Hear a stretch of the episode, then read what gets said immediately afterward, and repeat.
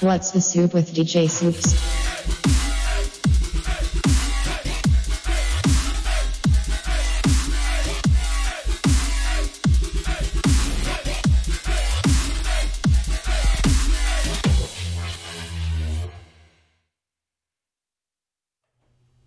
Hello, everybody. This is DJ Soups, and you are listening to What's the Soup with DJ Soups on BFF.fm.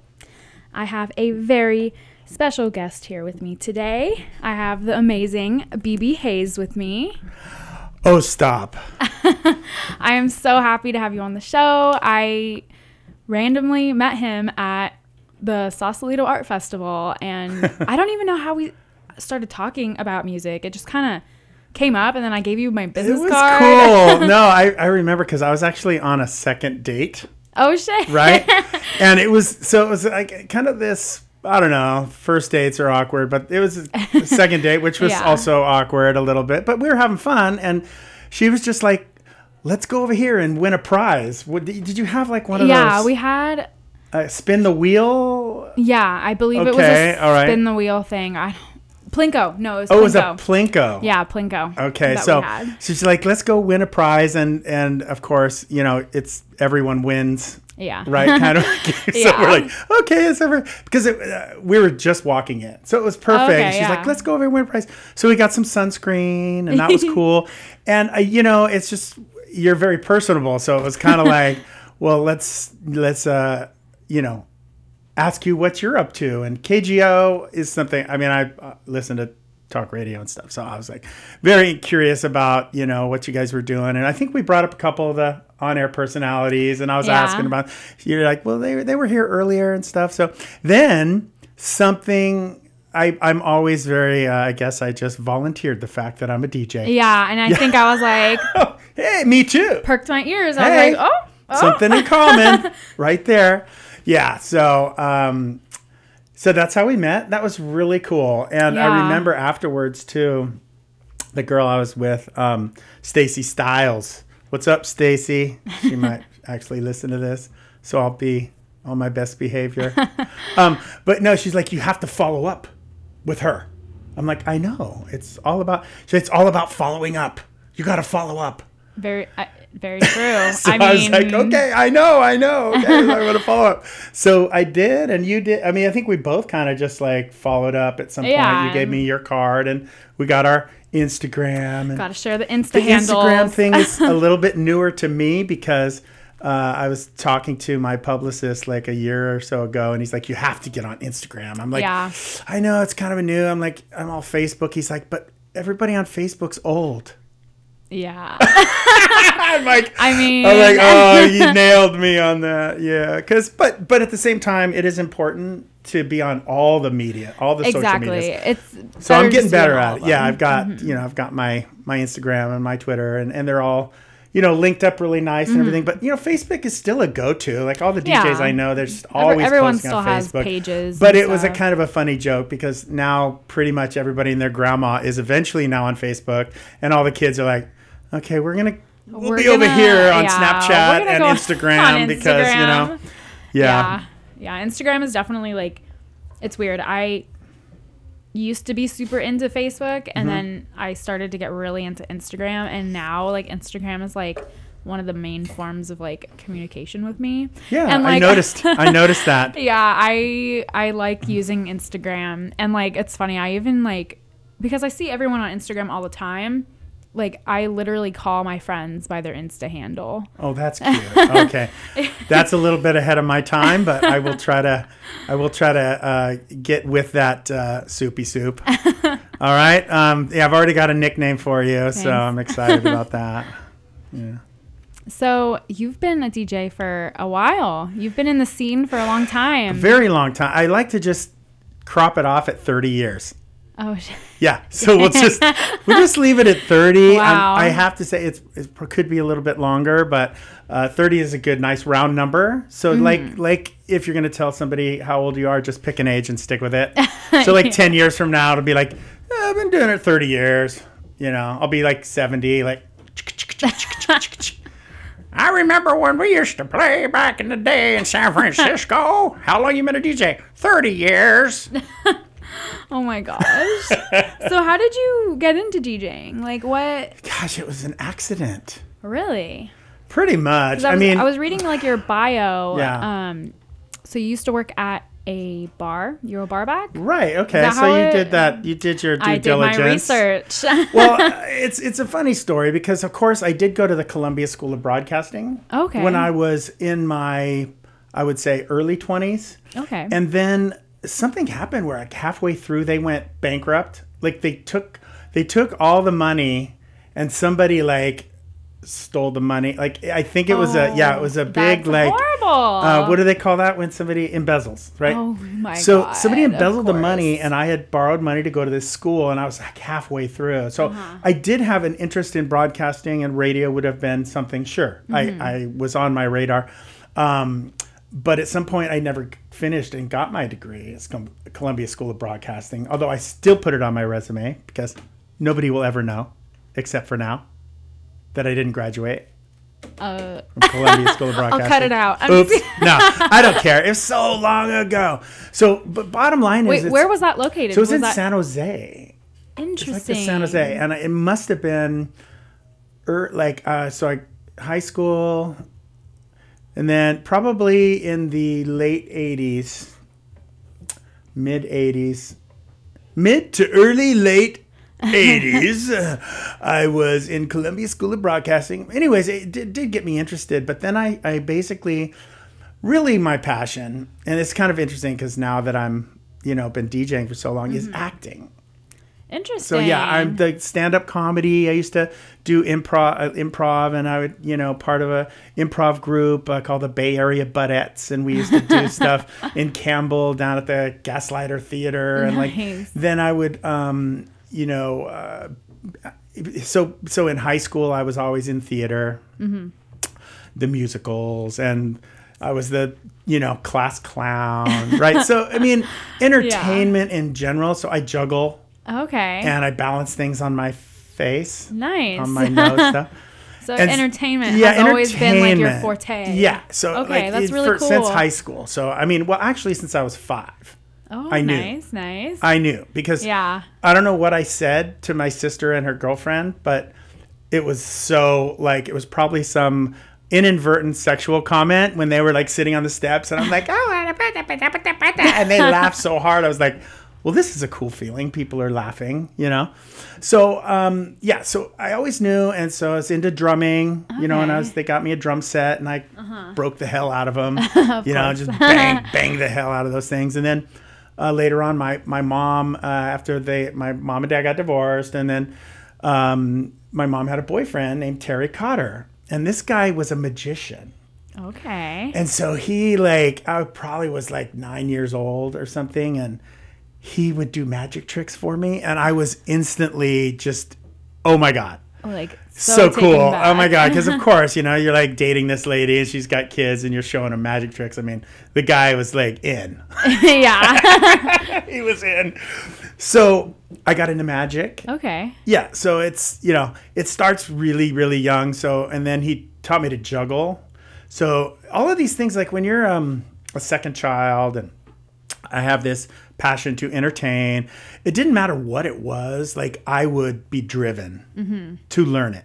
Right. So magic tricks. I had a next thing you know, I had a trunk full of magic tricks and the, the rope uh-huh. tricks and the and the linking rings and the sponge balls, you know, that produce into Can you like Yeah. tell me some secrets from like magic tricks?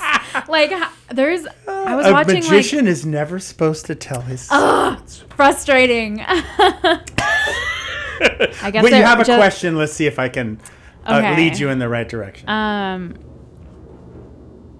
I'm trying to think of one off the top of my head of something that I've seen. But I guess since Hmm. there's you so- said it, yeah. the ring one. The ring So how one. does that actually work? I know. I'm, I'm not supposed to tell. No? I'm t- Oh, I know. okay. Maybe off the air. We'll see. But no, that was one thing he taught me right from the beginning was a magician never tells his secrets. So like a lot of times people say, do it again, do it again. Because they want to see what they missed. Uh-huh. And some of the best magicians, they could do it a hundred times, and, And the person you would still- still, never see it. Yeah. I don't think I ever really got that good, but I enjoyed doing performing for people. So it was really all about performance, Uh-huh. Yeah. right? So it didn't matter whether I was juggling or I was Mm-hmm. this. And then my um, my uncle had this talent where he would balance things. Mm-hmm. Um, like everybody does a broom on their hand. Like when you're young, like you could oh, always Yeah, balance you're the broom. "Oh." Right? And then I Yeah. saw my uncle one time. I was on a construction site with him, or so, somehow he was like had this talent where he he put this wheelbarrow on his chin from the handle. My uncle Tom, right? Oh my god! And he put it on his chin, and he's balancing this wheelbarrow, and I was like. I was so like, okay, so then it was like another one of those things like, okay, well, now I get to have well, to do it. I have to do that. I have to learn how to do it. So I started with the broom and I put it on my chin and then my nose and then as it as I started to get better and better, the objects got smaller and smaller. Okay. So I was in a magic shop one time and this guy said, um, the hardest thing in the world to balance, it's almost impossible to balance, is a dollar bill. So you, you take the dollar bill and you, you twist it a little bit so uh-huh. it stands up by end. And he was saying that because anything shorter, you get go cross-eyed because you're looking at the top of the oh, object. The whole uh-huh. time you have to look at the top so you know where to to balance it. Yeah. So the dollar bill was this really small object that was very hard, but you could use the wind, you could use the air to like kind of help Manipulate it. Yeah. Anyway, so I was doing pencils Okay. and dollar bills and anything that was small and impress everybody in high school. So it was that's kind of where my uh, my name started was the BB. It was Okay. a nickname. Um, it stands for Balancing Bill, the Juggling Clown. the Oh best my entertainer in any town. Your kids will laugh with lots of joy. They give up their puppies and throw out their toys. Or if you're having a party today, call Balancing Bill. He'll come right away. Oh my gosh. So I'm, yeah, so I'm just always I was been. like, BB. What is BB? What is BB? Oh, yeah, I mean, that's really cool. yeah, you. Yeah, a lot of people like just use their imagination, but not a lot of people know that it's That's an actual. balancing bill. um, but I, I played sports in high school and stuff, but I didn't play football my senior year because I couldn't do the musical if I was in the football because of Mm-hmm. The conflict of of practice and everything. So I really chose theater at that point and just entertainment in general Mm-hmm. over sports, right? Yeah, that, I, w- I was always like that way in high school too. Like literally my entire like life, I hate sports. I am not coordinated. That is not my thing, and I always just gravitated Mm-hmm. Yeah. towards music. Like I had to do Right? something music related. Like, Right. And I was I was in some sort of music related thing my That's entire cool. life, and then college I wasn't until I found the radio station. I and know, I was and like, now I'm you're back. back. and now you're back, and that's Yeah. cool. So I know I went back to like the very beginning for you, but it's important because It is, because yeah, I mean when I finally like decided I wanted to be into acting, and I got a job at a bar as a barback, uh, which is what you read. so that's yeah. kind of like the beginning of like where the DJ thing started. Was um, so I was a bar back, and it was interesting because I'm back there and I'm have a personality and I wanted to be a bartender so that I could go to LA and I could um, work at night and go to auditions during the day. during the day. So it was like a Perfect, good yeah. plan, you know. Um, and then uh, the owners of this bar, um, Faces Cafe in Sunnyvale, it was like the early '80s, and they said, um, "Have you ever DJ'd?" And I'm like, "Oh, yeah, sure, yeah, I've DJ'd, and I kind of had some interest in it. Have you ever mixed?" Yes. uh, anyways, they needed a happy hour DJ. Okay, Um, yeah. You know, so you're just like playing a song. You're not really mixing. You're just kind of segue, like radio. So I kind of had an idea of how to put one song on and then push the play button. That's not Yeah. rocket science. Yeah. But, but then you get on the mic. You're like, okay, two for one. Yeah. Kamikazes, you know, or whatever the drink special is for the next Uh-huh. five minutes, you know, get your two dollar shot, you know, well drinks or whatever. Mm-hmm. So I did that and I kind of got into it. And then there was these two guys that um, worked there, these two DJs, Amato and Mark Amador, and they are my heroes because they basically took me under their wing Mm-hmm. and taught me the finer points of being a nightclub DJ, nice.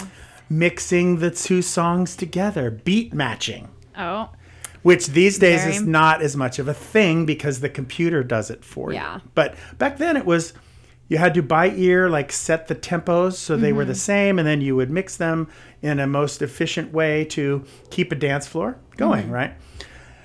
I was hooked. I was just like, wow, this is like the coolest thing ever Yeah. and I had to learn to be as good as I could be, just like when I was a Yeah. kid. It's like something Like, that I was need to- like, I need to do I had to master this. I'm gonna master this, Mm-hmm. and I'll never forget one time, uh, Mark Amador, who I'm still friends with. Mm-hmm. He, uh, I told him one day because he had been doing it a number of years more than me, and I was just still kind of green. And I told him, I said, you know, I'll never be as good as you, though. And he's like, don't ever say that. Don't ever say that. Like, you know, I thought he was going to slap me. yeah. And it changed my changed my life in a lot of ways. Like, you know, you remember uh-huh. those moments when people tell you things and then you're just Yeah. like, I never really thought about things quite in the same way. It's like, yeah, don't tell yourself stuff like that. You'll never be mm-hmm. something, you know. So he he just checked me on that. He's like, don't ever say that. You know, you might you might be you absolutely might be better than me. Don't don't sh- sell yourself short. Nice. And I just continued to practice, and I would uh, I would actually do a mix. See, back then you were mixing, um, like different genres. Mm-hmm. You know, like these days I'm into Yeah. house music. It's like similar beats and tempos and Yeah. stuff. Um, but it was like you would play a rock song and then you play a then sw- Madonna yeah, song, or maybe two of those uh-huh. and then two of those, and you know, so you'd be mixing the different kind of genres, different Mm-hmm. styles and stuff. So you kind of have to get pretty pretty skilled at how uh, those songs are gonna work together on the dance floor. yeah, and you like really need to know the song. Like Yeah. the like you need to really know You know it. the intro, like you you would Yeah. count you would count the intro. like you yeah. And they had also taught me how to just instinctively know the tempo. So, I mean, every song's a different tempo. And if you're Mm-hmm. Going to change the pitch or the speed of it, you have to know what the pitch is of the temp, the song you're playing, Mm-hmm. and how much slower or faster the one that you're going into is. Mm-hmm. And of course, back in the day, if you changed the tempo too much, it would start to sound like it was Yeah. not the right pitch, right? Yeah. It's too fast. So it had to be like this, kind of like you'd always try to stay around. and Once once you mixed, you'd always want to get it back to within an audible range. Mm-hmm. Yeah. So yeah, so it's always this, you know, different. A lot And are you mixing practicing. vinyls? Yeah. Dang. Yeah, that's I'm I'm way back then when they still had vinyl, and I remember even before I got into uh, like a record pool for Mm-hmm. DJs. This is like you have to be a club DJ to get into these record pools, which would give you service for all the brand new music, okay. and you get promotional copies, and then you would have to give them feedback, like what did you think? You know, different ten different like boxes to check or rate it on a scale of one to 5 Mm-hmm. this kind of thing. But before that, I would, I mean, I remember my first, the first record I bought was a 45. That's how old I am. Um, yeah, so Yeah, honestly, I'm not even sure if I know what that is. it's it's a record only about that big. one? It's a seven inch. Yeah. Yeah. So the the larger records are twelve inch, and then they had the seven inch. Right. Okay. And they had a big center hole that you would put this little plastic. Mm-hmm. like a little yellow plastic. Yeah, you put the plastic Yeah, piece okay. in there. I- I know Yeah, you know, you know what I'm talking about. I'll get you up to speed. And I, it, the first one was a song called um, "Swing Out" by Swing Out Sister.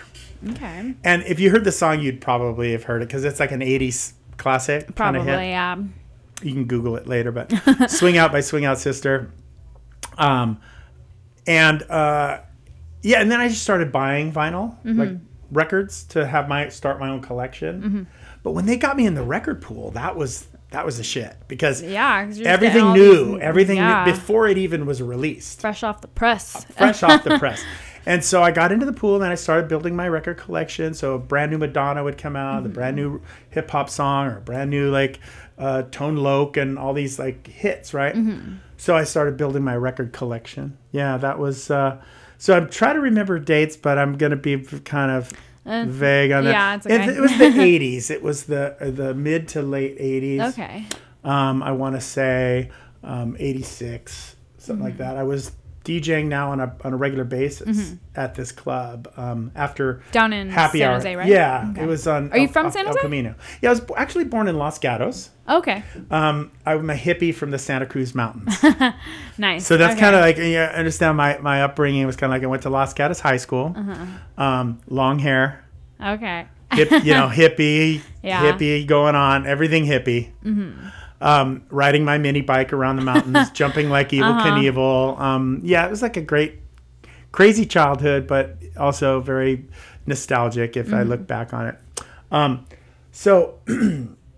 Yeah, so I went to uh, grew up in San Jose, and so that was kind of my stomping grounds. And you know, once I once I got that bug, it was like, okay, well, what's next? And um, I remember going into a club that was the hottest club in downtown San Jose at the time called DB Cooper's.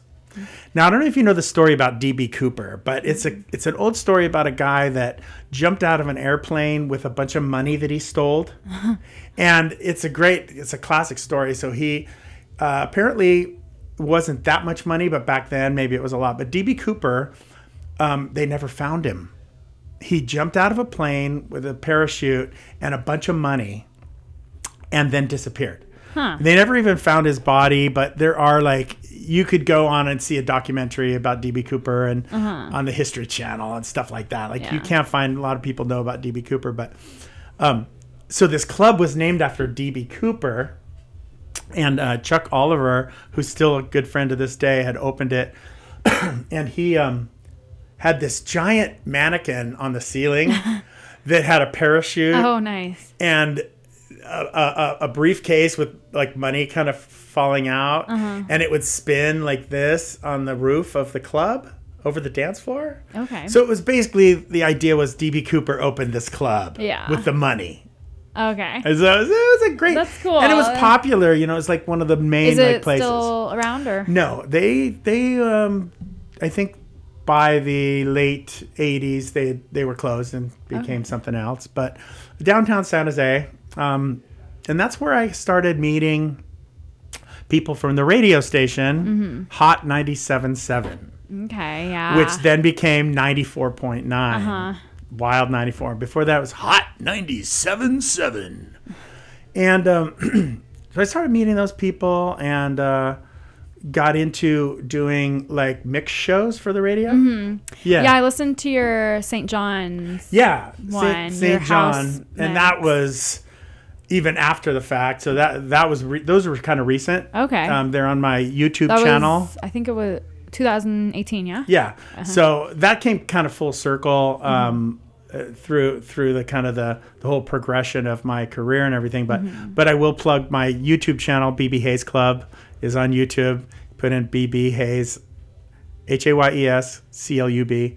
On YouTube, and you'll hear some of my older mixes, but also the St. John stuff, Mm-hmm. um, which is House Nation, which actually ended recently. I was I was Yeah, trying to find it and it nothing was popping up and I was like, oh, I guess it went. it's It was a long run, and he's doing talk radio a lot now. I mean, Mm-hmm. he still has a show on on um, uh, on the other channel 92, 92.7, Okay. 92.6. I should I should have that right. Anyways, St. John is a legend. And Yeah, we've, he is we've stayed friends too. Like we legend. Mm-hmm. still do dinner and stuff like that. That's Um, awesome. yeah. Um, and so 92.7 is like uh, an, another station that is pretty popular right now. And 94.9 is still going. Mm-hmm. Um, but yeah, the mix shows was a big deal. Like if you could get on the radio and you were like, had a, at a mix um, and you would basically have to record it, uh, pre-record it. Yeah. Right. So uh, that was back when they had reel to reel. Oh, So mm-hmm. so I bought myself a Tascam reel to reel as a four track. Um, and it was basically two large hour reels. Mm-hmm. And you would record the mix to those and then submit them to the radio station. Okay. And then they would play them on Saturday night. Mm-hmm. But it was kind of like uh, they also pretended like you were actually in the studio at the time. Yeah. Yeah, a little smoking barrels. It's like, it's like BB Hayes throwing down right now, dancing Saturday nights. You Yeah. know, and Because peop- I mean, no one knows that. nobody knows, but people would call in, and be like, "Can I talk to BB?" And he's like, "Well, he's busy right now." But I was at, a, at another club somewhere. Yeah. but it was great to be in the radio was a you know obviously um, i had a lot of opportunity there um, i didn't really go for the jock like i thought about going for the radio jock kind of thing Mm-hmm. i could have interned at any point and gotten into radio but the club thing was so much fun and Yeah. mixing and everything and, and and i was a mix show guy yeah, so you wanted to be more of like an in-person like type performer. Yeah, Mhm. And yeah. DJing is a, being a performer. Like It you is, are exactly. because you're it the was- one like pumping the crowd up. it was exactly what Yeah. Mm-hmm. i love right So how but- did you get into house music? Hmm. Well, that's a good story. I um, so I had done I had done San Jose for a number of years, probably I want to say five, six, seven years, mm-hmm. where I was doing that, and then I did radio, and I was kind of doing radio remixing, and I mm-hmm. was, you know, um, kind of creating my own remixes mm-hmm. back in the day. And that was cool, but I wanted to make my own music too. And so I was kind of like, at some point, when you know, I've done, I've done a lot, and I was felt like I was spinning my wheels in San Jose. I was almost ready to just hang it up after seven years. Mm-hmm. Like, you know, as an artist, that's kind of how you go through it. You're Yeah. like, you have inspiration, and then you're like, And then you I don't know what I'm. My maybe I'm done yeah, you hit a wall. you kind of hit a wall, you mm-hmm. know. And as a as an artist, I guess that's pretty common. But yeah, I didn't really know that. I didn't really s- understand that as a process of being an artist. So I was kind of done. And then somebody says, um, I was actually working at the Sheraton Hotel in Sunnyvale, and the manager uh, Noel. Um, I was telling him that I'm just like done. It was like you know radio broadcast there and i was working all the time and i was just kind of like kind of feeling like i'd done enough and he's like have you ever gone to san francisco and seen if there's work there? And i was like no i never really thought. I was like in a bubble in san jose you Uh-huh. know? It's like really? San francisco? So i thought about it. I said okay maybe i should. So i go to san francisco with a bunch of friends. And it was just like a saturday night or something and we went to this club. It's still there. It's called 1015 Folsom. yeah. I'm very familiar with 1015. And I had never been there, so I walk in this club and it was a I think it was a a drag show night. nice. So I'm from San Francisco. It's not like I've never seen a drag queen before Uh-huh. Yeah. or anything, but it was like kind of like oh my god, this is a whole different world. Yeah, like this it is was cool. Like it was totally Uh-huh. different. A whole mix of people, straight, gay, Yeah. like drag queens and people just you know very flamboyant some, some were topless and shirtless and it was just like wow this is not like san jose Uh-huh. Yeah. this is different and i remember walking in and we were we were a little out of our element i think we they could probably tell by looking at us we were just kind of like these these uh, nerds from from san jose but i remember hearing a song that came on and it it just caught my attention because i'm like what is this music? And it was house music, but it was a specific song. It was it's called Plastic Dreams. Plastic dream. Yeah, and I was telling somebody about it the other day too. It's like something you should definitely look up because Plastic Dreams by Jaydee is still never been equaled in my opinion. Um, Plastic Dreams is just this like really um, organ riff Okay. organ riff, right? So I heard Plastic Dreams and I said, man, this is like something I've never heard. Um, and it was house music. And I was at that point, I was like, there's something else. yeah. There's another Genre. genre of music that I didn't know because I was I was pretty much done with hip hop at that point too. Yeah. Like, not that I have anything against it, but I was dealing with a lot of racism in the clubs. Mm. Like the owners would be like, "Don't play any of that black music," and I was like, Oh, "Dude, I mean." I just was so Yeah. offended as a, uh, a white guy. I'm just like, I shouldn't I be able to like play whatever makes the people move? Yeah. And they were trying to control what I played, Ugh, and that turned me off. Oh, 100%. I Right? would be too. And I'd that be was like, kinda um, like, no, no. I'm going to play whatever the frick I And want. and the radio, the radio had a format too. yeah. But they let me go out of the box and play, you know, stuff I wanted that wasn't on their playlist. Mm-hmm. You know, because it was nighttime too. Yeah. You can get away with You can get away more. with more, and I was playing, you know, Two Live Crew or whatever, you know. Me so horny. Oh, oh, so horny. Yeah. So you're able to get away with a little bit Yeah. more of that because it was late night and the the uh, the censors weren't like on you as far as daytime. But The, yeah, but San like, Francisco was a. Mm-hmm. whole different thing, and it changed. It changed my whole perception. Like talk about an epiphany. You know. Yeah. Yeah. It was. It was it's amazing certainly- how that happens. Like I recently just went to Lost Lands and that kind of happened to me too. I was just like there's a reason I'm doing this and I don't know. It was Right. yeah, an epiphany basically, Oh, that's awesome. you know. Aren't those awesome? Yeah, and it's you great. can't force them. They're like it just happened. they just happen, and when Mm-hmm. you least expect them, and those are those are the aha moments, Mm-hmm. right? So I was certainly like, okay, so there's something else, and that's when I set my sights on San Francisco, and house music was a thing. However, Yeah. I still had my House music's big here. top 40 in my wheelhouse. So, Yeah. uh, you know, I got into um, house music, but I also had to make money and wasn't really known for house music. So I was like, I'm interested. And a lot of my DJ friends were doing the rave scene. Mm-hmm. Uh, my, my good friend Rick Preston and Julius Papp and uh, these other big name DJs and Garth and Yano. And, you know, they're like been around, you know, a little bit longer than I have. And they've been like doing this underground thing. And was- I'm like, have you did you ever go to like underground raves I in did. the 90s? I went into some. I went to some of them in the early '90s, Hell yeah. and I was How like listening to them, and I was like, okay, this is some crazy techno stuff, and Yeah. but it was it was cool. It was different, um, and it wasn't really in my again my my genre. I didn't have the music for it,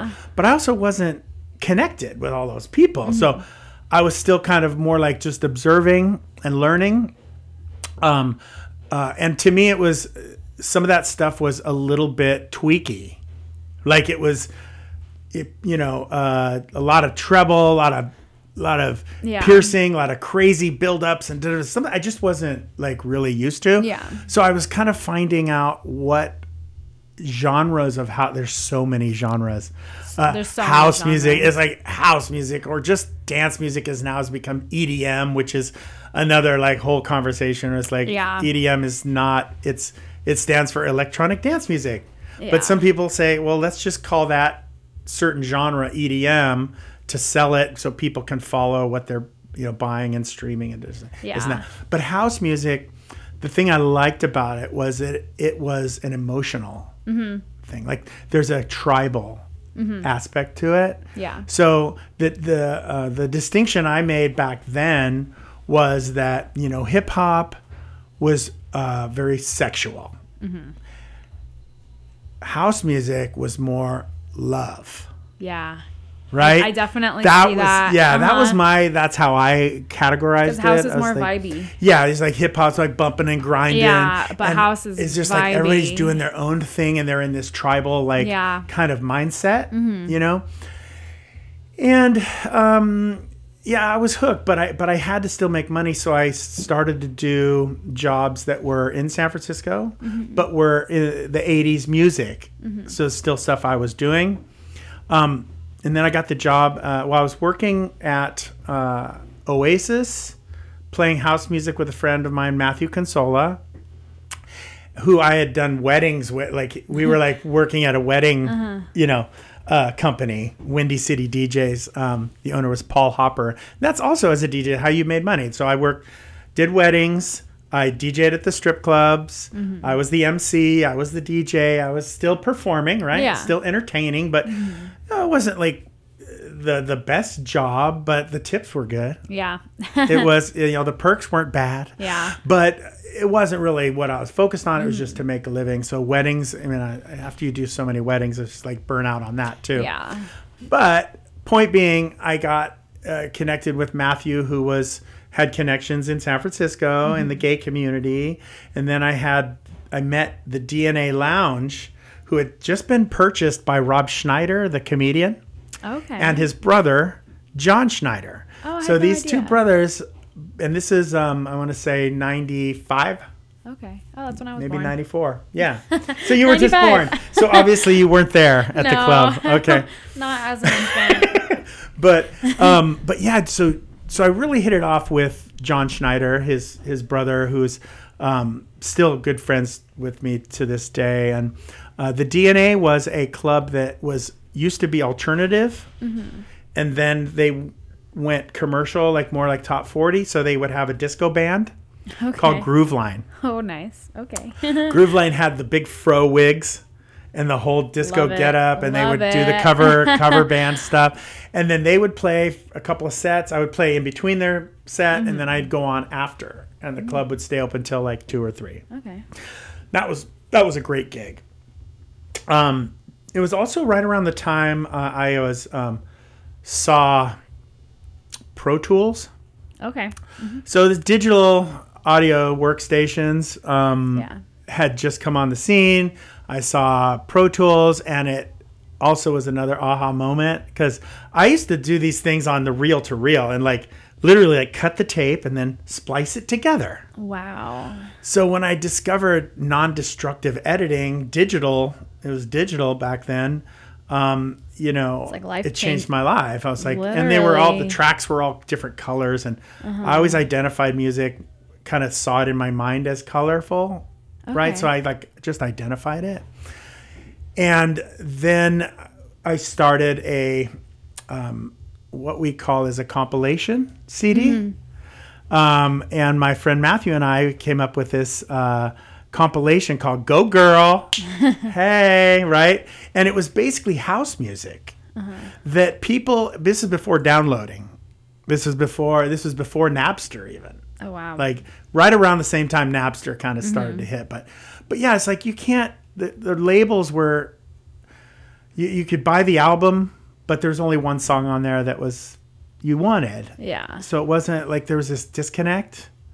So we would take those songs and we would mix them together and put them on a CD. Okay, cool. And they were just promotional, so we would only do a thousand. But Go Girl became this really big deal. We'd go to the Gay Pride, Folsom Fair, and have a booth, Uh-huh. and we were get, you know selling these CDs. So that was really cool, and made it kind of helped my popularity in Yeah. San Francisco, right? People started to Yeah. know who you were. Yeah, and so I was kind of like you know, um, uh, just involved with the the gay community as well, just for my association with Matthew and stuff, and uh, and then DNA Lounge. So I had this like I was kind of like all cross platform, and DNA Lounge was amazing because. Um, not only was it one of the hottest clubs in San Francisco when they took it over, um, it was a place where that Prince played. So he would he would do his concerts, and then he would uh, just show up at the DNA Lounge. Nice. Yeah, and he would just do these, you know, shows for a small audience because he really liked to do that. But um, I mean, I've met Prince a couple times. I've met a lot of stars at the DNA Lounge through his bro- Rob and his brother, and um, it's just kind of like it kind of kept me in that whole like entertainment acting Yeah. kind of vibe. So that's never gone away. So at that point, I started to dabble in acting in San Francisco. I got an agent. Oh, I've done some Okay. TV commercials. I might have sent you some of those links. If, if not, Uh-huh. I, I will. But yeah, I mean, I always always wanted to do both. Mm-hmm. Like, listen, I'm I'm an entertainer of different sorts, and I want to. I love acting and and I love music, and so why can't I just have them all Do it all. kind of come together? Which is easier said than done. Yeah. You know.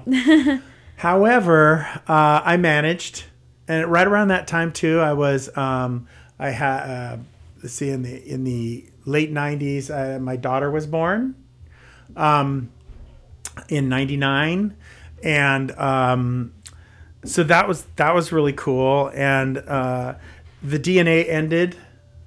Um, and then a new club uh, was opening up called Ruby Skye. Yeah, I know Ruby Skye. I Yeah. don't.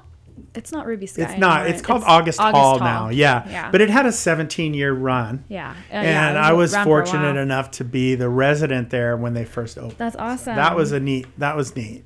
Um, so I'm, I totally forgot like what your question was, but I love going off just on talking on the Uh. journey. Is the journey is what it's all about. It is. It is. I think my question was, how did you get into house music? Plastic Dreams.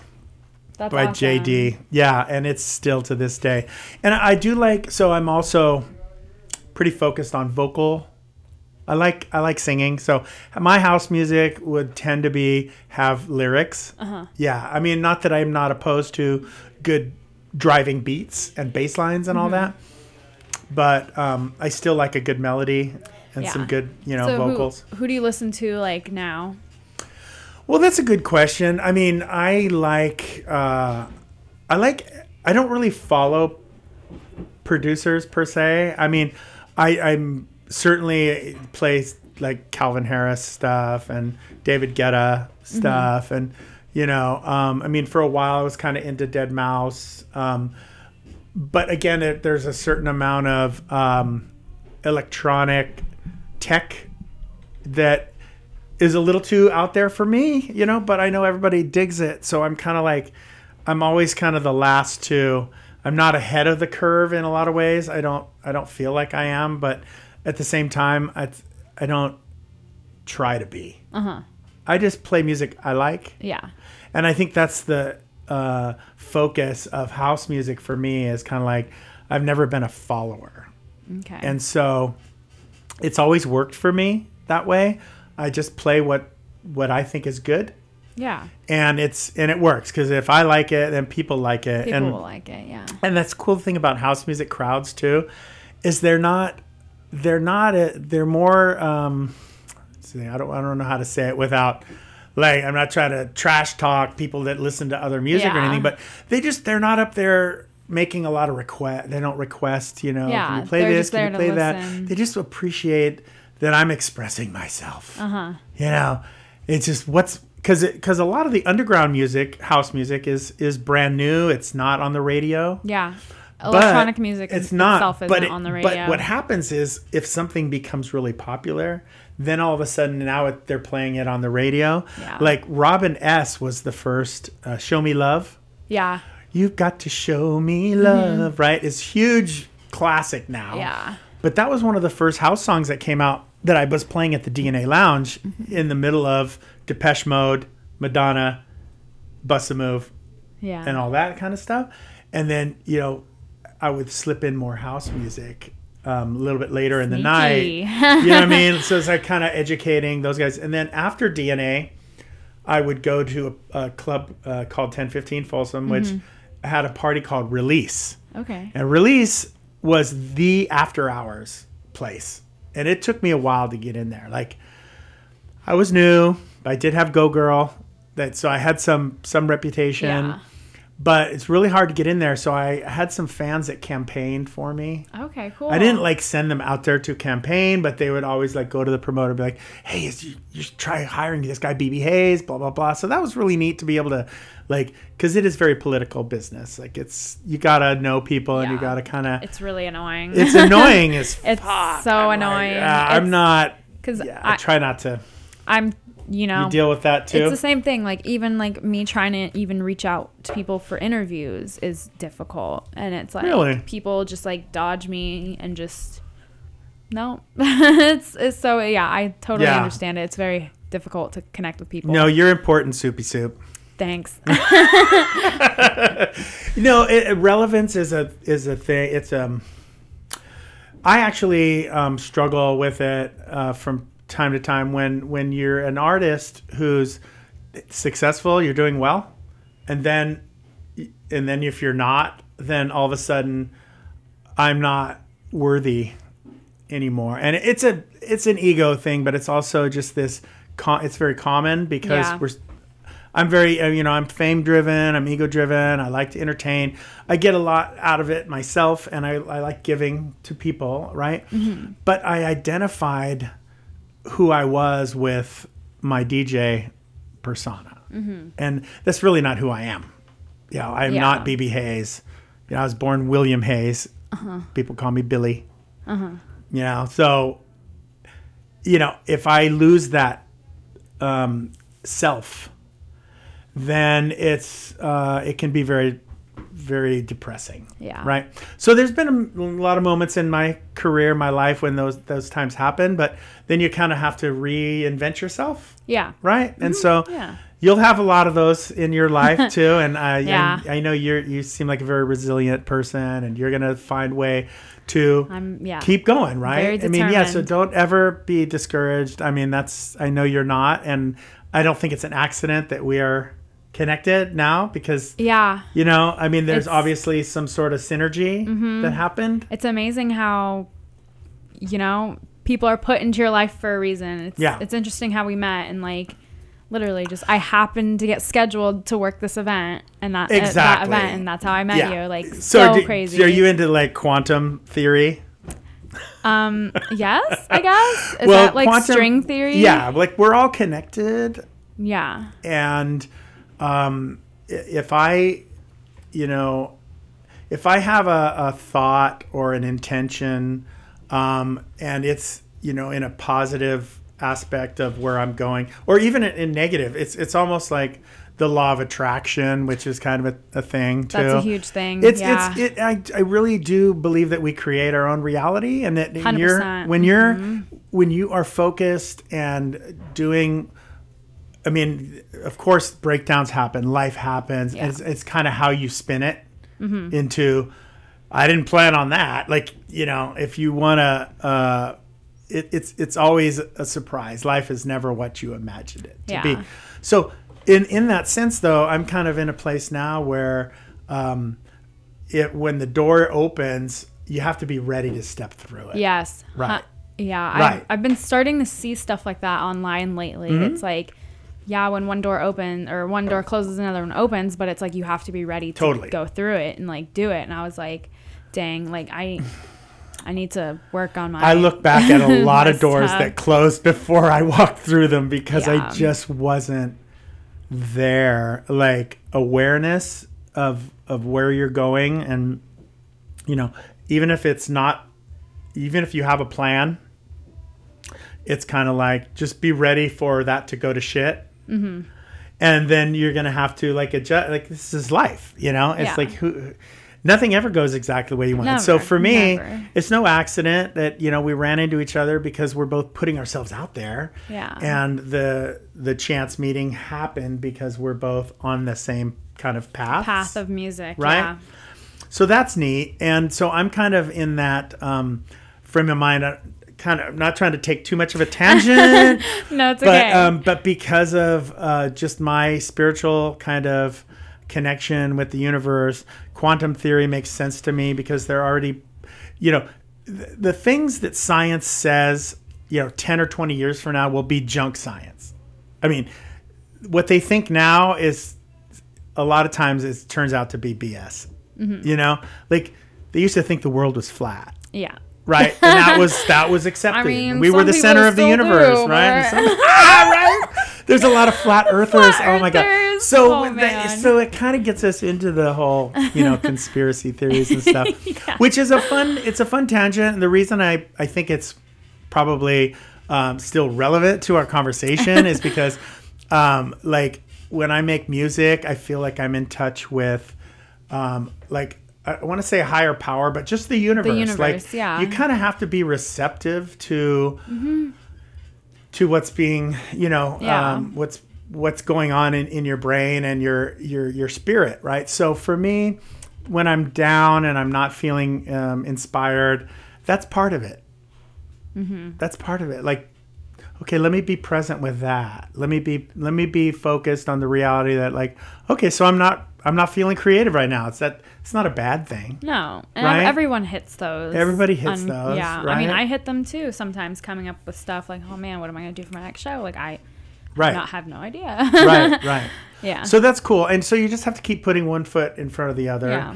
and um, again that that is you know it's it's important that um, you keep moving forward because a lot of us as human beings tend to stay stagnant it's safe yeah. You- you're, you're in a place Yeah. you feel you feel safe you don't want to like fail You don't want to leave your bubble. you don't want to leave your bubble and i'm no different you know so um, for me it's been like an, an incredible journey of like even after my daughter was born and ruby skye was the top of my game like it was the number one club like in san francisco but also like even on the planet at one point. It was like Ruby Skye was like No. because San Francisco too. So it was like Yeah. this, you know, a lot of focus on San Francisco. So I was very fortunate to be uh, chosen to be this resident DJ there. That's awesome. That's a huge. and it didn't last very long. It lasted two or three years. Okay, I But mean that's it still was a, a pretty good, good run, time. right? Yeah. I felt like it was a good run, and I nobody can ever take that away from me. But Yeah. but after it ended, I didn't really springboard like I when I look back. I'm like, boy, I really could have uh, handled that better. Mm-hmm. But you know, again, the life happened. Like I said, it's like my my daughter was born, and maybe that relationship wasn't working out with her mom. And then 2006, by then, my father had passed away, and you know, I did fall into a really dark depression, Mm-hmm. and um, found myself using drugs and alcohol uh, to an unhealthy, you know, uh, extent, to where um, you know, if I hadn't gotten sober, I don't know if I'd still be here. Wow. So that was an important like like again, you kind of have to embrace the dark to be able to get back, Back. to the light. If Yeah. that makes sense. Um, I, so I've always been an ancient alien theorist. Ayo. I know we talked about this Yeah. a little bit, so, but it's a, it's a good that. segue because of my my um, music that's coming out right now. Mm-hmm. I have two songs out um, that are in that genre, which I it's it's basically what I call a theme album, or it's an EP with six songs. Okay. Um, I don't think we're alone in the universe. I just don't think we're ready. like you were saying that. Yeah, I don't like think how no. There's absolutely no way we are alone here. Like, no. It's kind of absurd to think that. I know, like but yeah, if you think we are the only people that exist, like right. Uh, you need to think again because go to the Cal Academy and do the planetarium thing that will trip you the f Right, out. right. I did that. I did like the Thursday night like Sure. Cal Academy thing and when we did the planetarium thing and they zoomed out and it was like, ho- I w- if you think about it too much, it'll drive you crazy. Yeah. It's absolutely insane. And I Yeah. was like, they were doing it and like zoomed out, and I was like, wow, Wow, right? we're can't- so spend a lot of time- irrelevant. spend a lot of time contemplating the universe in your Mm, life. You yeah. will. It will. It will happen, and I do.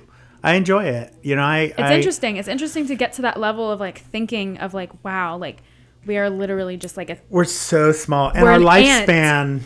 we're It's- a little speck of dust in the universe. The lifespan. Our lifespan is so short in comparison to how long the universe has been around, how long the planet has been here, and it's kind of like, um, it brings me back to appreciating the moment that we're in because if you're Mm-hmm. Uh, yeah, you know you're living in the past that you you can't change yeah, or living in the future that hasn't happened yet Mm-hmm.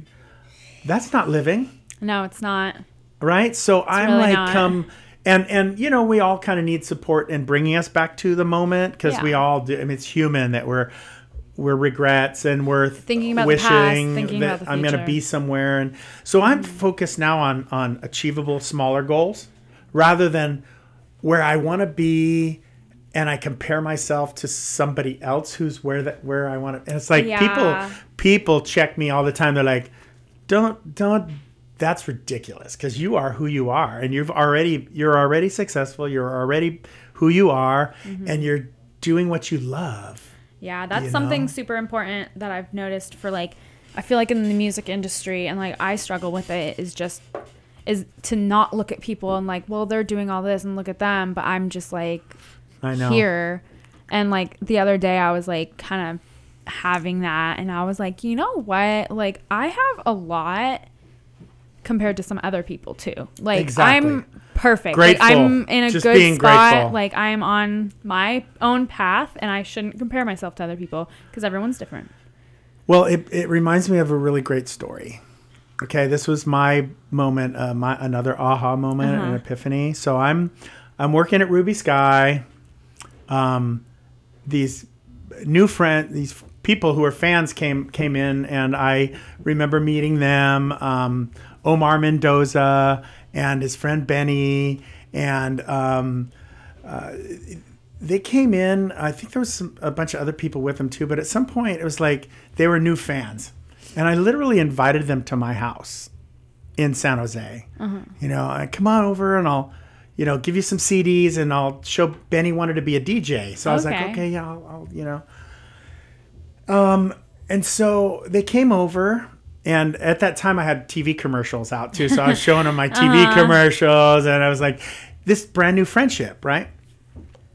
So then Ruby Skye ended, and years had gone by, and I ended up running into Omar again at the Fireman's Barbecue in Santa Rosa. Oh, wow. Like it was just kind of my daughter lived there with her mom, and we were still co-parenting and stuff, but you know, separated, and um, it was running into Omar was amazing, and he's like, "Oh, BB," he's like, "Benny would love to see you," you know, because he's like.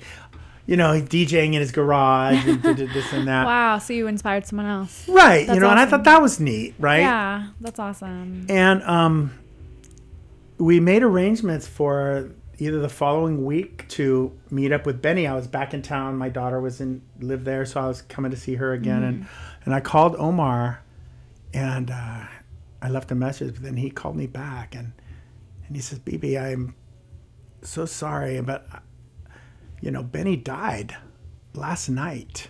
You know." Oh my God. And it was so like I was just ready to go meet with Benny that day. Like that was like my plan, Yeah. and um, it was a really, really big, tragic case in Santa Rosa. Somehow, somebody while he was sleeping, like he was spending a night at a friend's house who happened to be a girl, and her jealous boyfriend came over and like beat him to death, and it was just horrible, right? So I'm. Oh my. I'm like dealing with this whole. Oh okay, God. so Benny's- horrible. I was. It was profound. So I decided to um, go to his service, right? So they had a wake and then they had a service. So I show up to the. So I, I also just just just to remind you that at this point in my life, like Ruby Skye had ended, my father had passed away, my career was in the shit, and I was literally glass half empty, three quarters empty place in my life. Like pissed off at the world that I'm not getting mine Yeah. right? And I decided to go to this service, and um, I show up at this service, and one by one, Benny's family members started coming up to me, and they said, "BB, he worshipped you." Like that picture that you took at his at your house with him, he had it in the garage above his DJ system, right? And your life, he, he wanted to be you. Wow. Like That's huge. you don't understand how you affected Benny, right? And I didn't it really at that point. And then then his sister came up to me and she said, Benny worshipped you, man. He wanted to be you more than anything. Thank you so much. Because he just he just loved you so much. You, you don't have no idea. And I'm just like sit and I'm just sitting there like taking all this in a, a person who's in a place of uh not happy with my life. Yeah. And then his mom comes up to me, and she didn't even speak English very well. And she's just like, she's like, BB, he he loved you so much, and he DJs house music and talk about you all the time. And I remember writing a, a eulogy for him and speaking at there too because it affected me so much. But the ultimate takeaway from that was that who am I to be in a place of uh, uh, feeling unhappy with what I've where I'm at in my life when my life was what Benny's dream was. Like that was just a profound moment for me. Like, how dare I not be happy with like m- my life is what some people's dreams are made out of. Yeah. So Wow, when I look that's back a- at this, yeah, That's a powerful moment. it was, and it's still to this day. Um, I'm really good friends with Omar and Good. their whole group and everything, and he's just been there for me, like through a lot of hard times and stuff too. But it is one of those defining moments that Yeah. I finally got off it and said, "How, just shut up about wham wham Yeah. boo hoo BB. What the hell is that all about?" Like, Mm-hmm. Look at what you know. I just had to reevaluate Where you are. where I'm at, where Mm-hmm. I've been, and so a it was kind of the beginning of a self discovery. You know, Nice. where I'm where Yeah. Uh-huh. I'm at now, and Ruby Skye ending, and life going down a dark path, and my um, uh, struggle with addiction, and then Mm-hmm. 2010 uh, realizing through a lot of really bad experiences with you know drinking and drugs and jail like like i just was like life was over. Mm-hmm.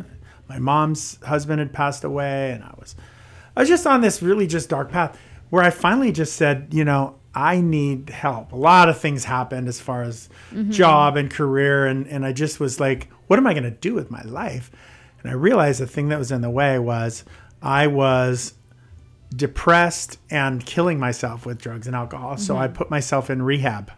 Okay.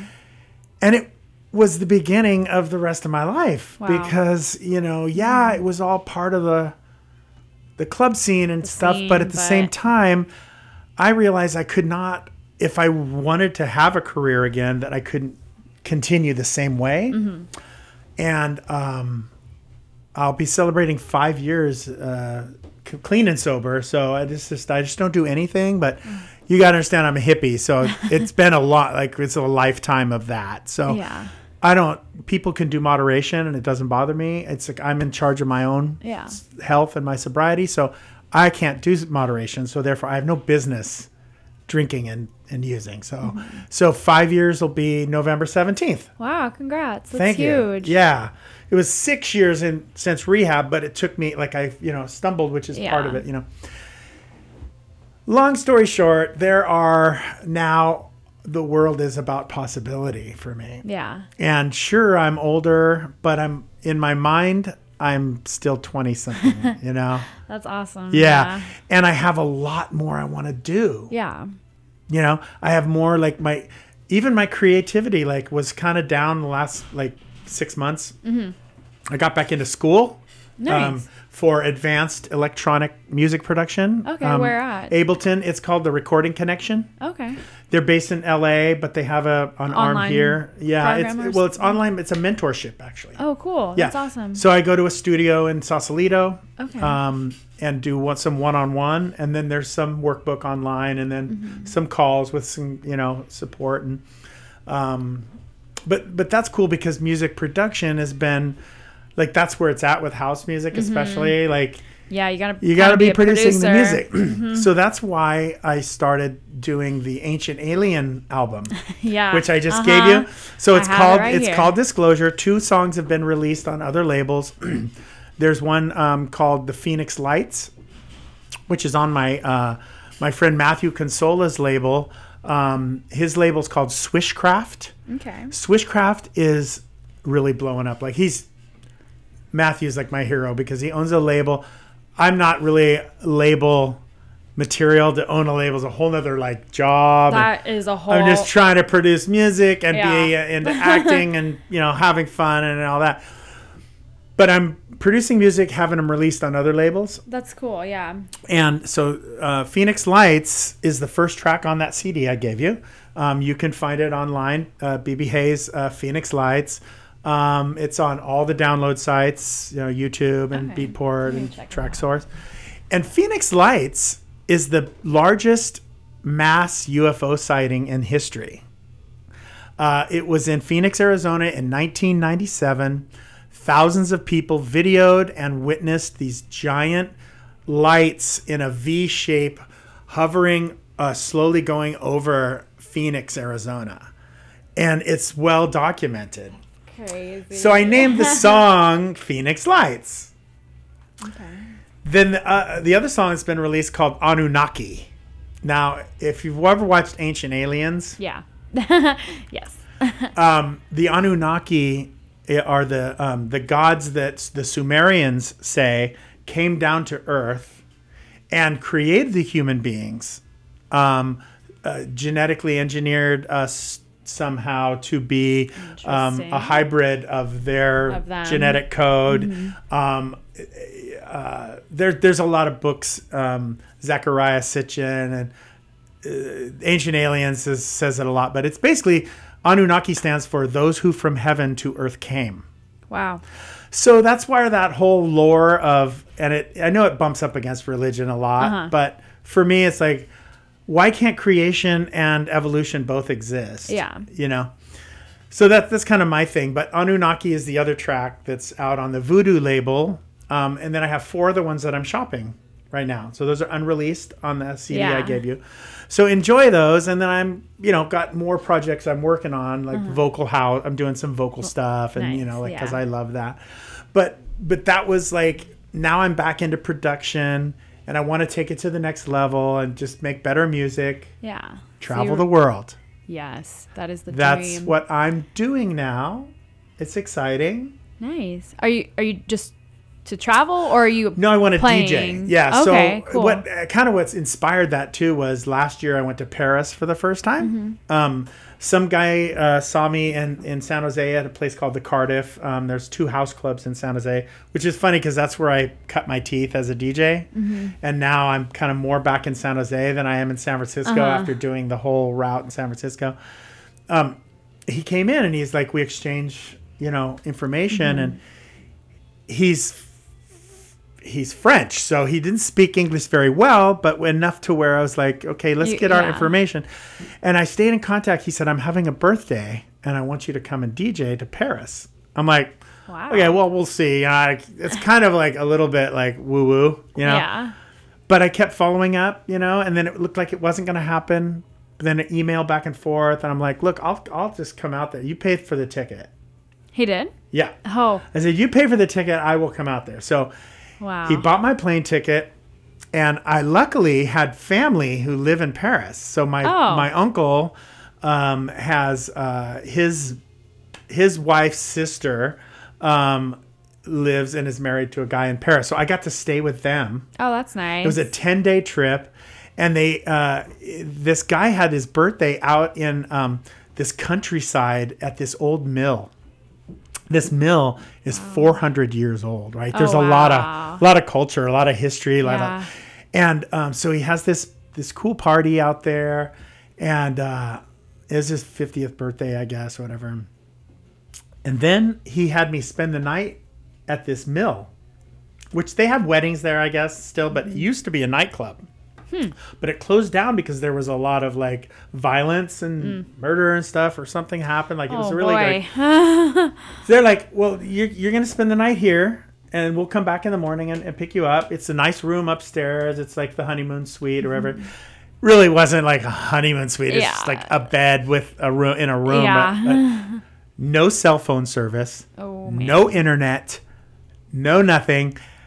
And I'm like, it's like three in the morning when it all ended, and they're like, put me up in this room. I'm like, okay, um, cool. And I'm up there. And literally everybody left. And right about I was there kind of settling in. I had some I had some uh uh I put some movies on my phone.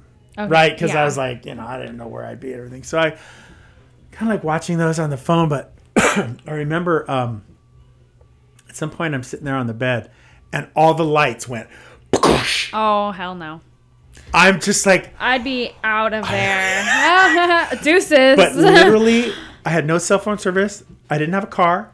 I was stuck Uh, at that, this old 400 year old mill, that is like the absolute that I right? I'm getting like Right? anxious thinking, thinking about, about it because being in that it. position sounds terrible. Another like I think it was for it was it seemed like forever, but I think it was like five minutes.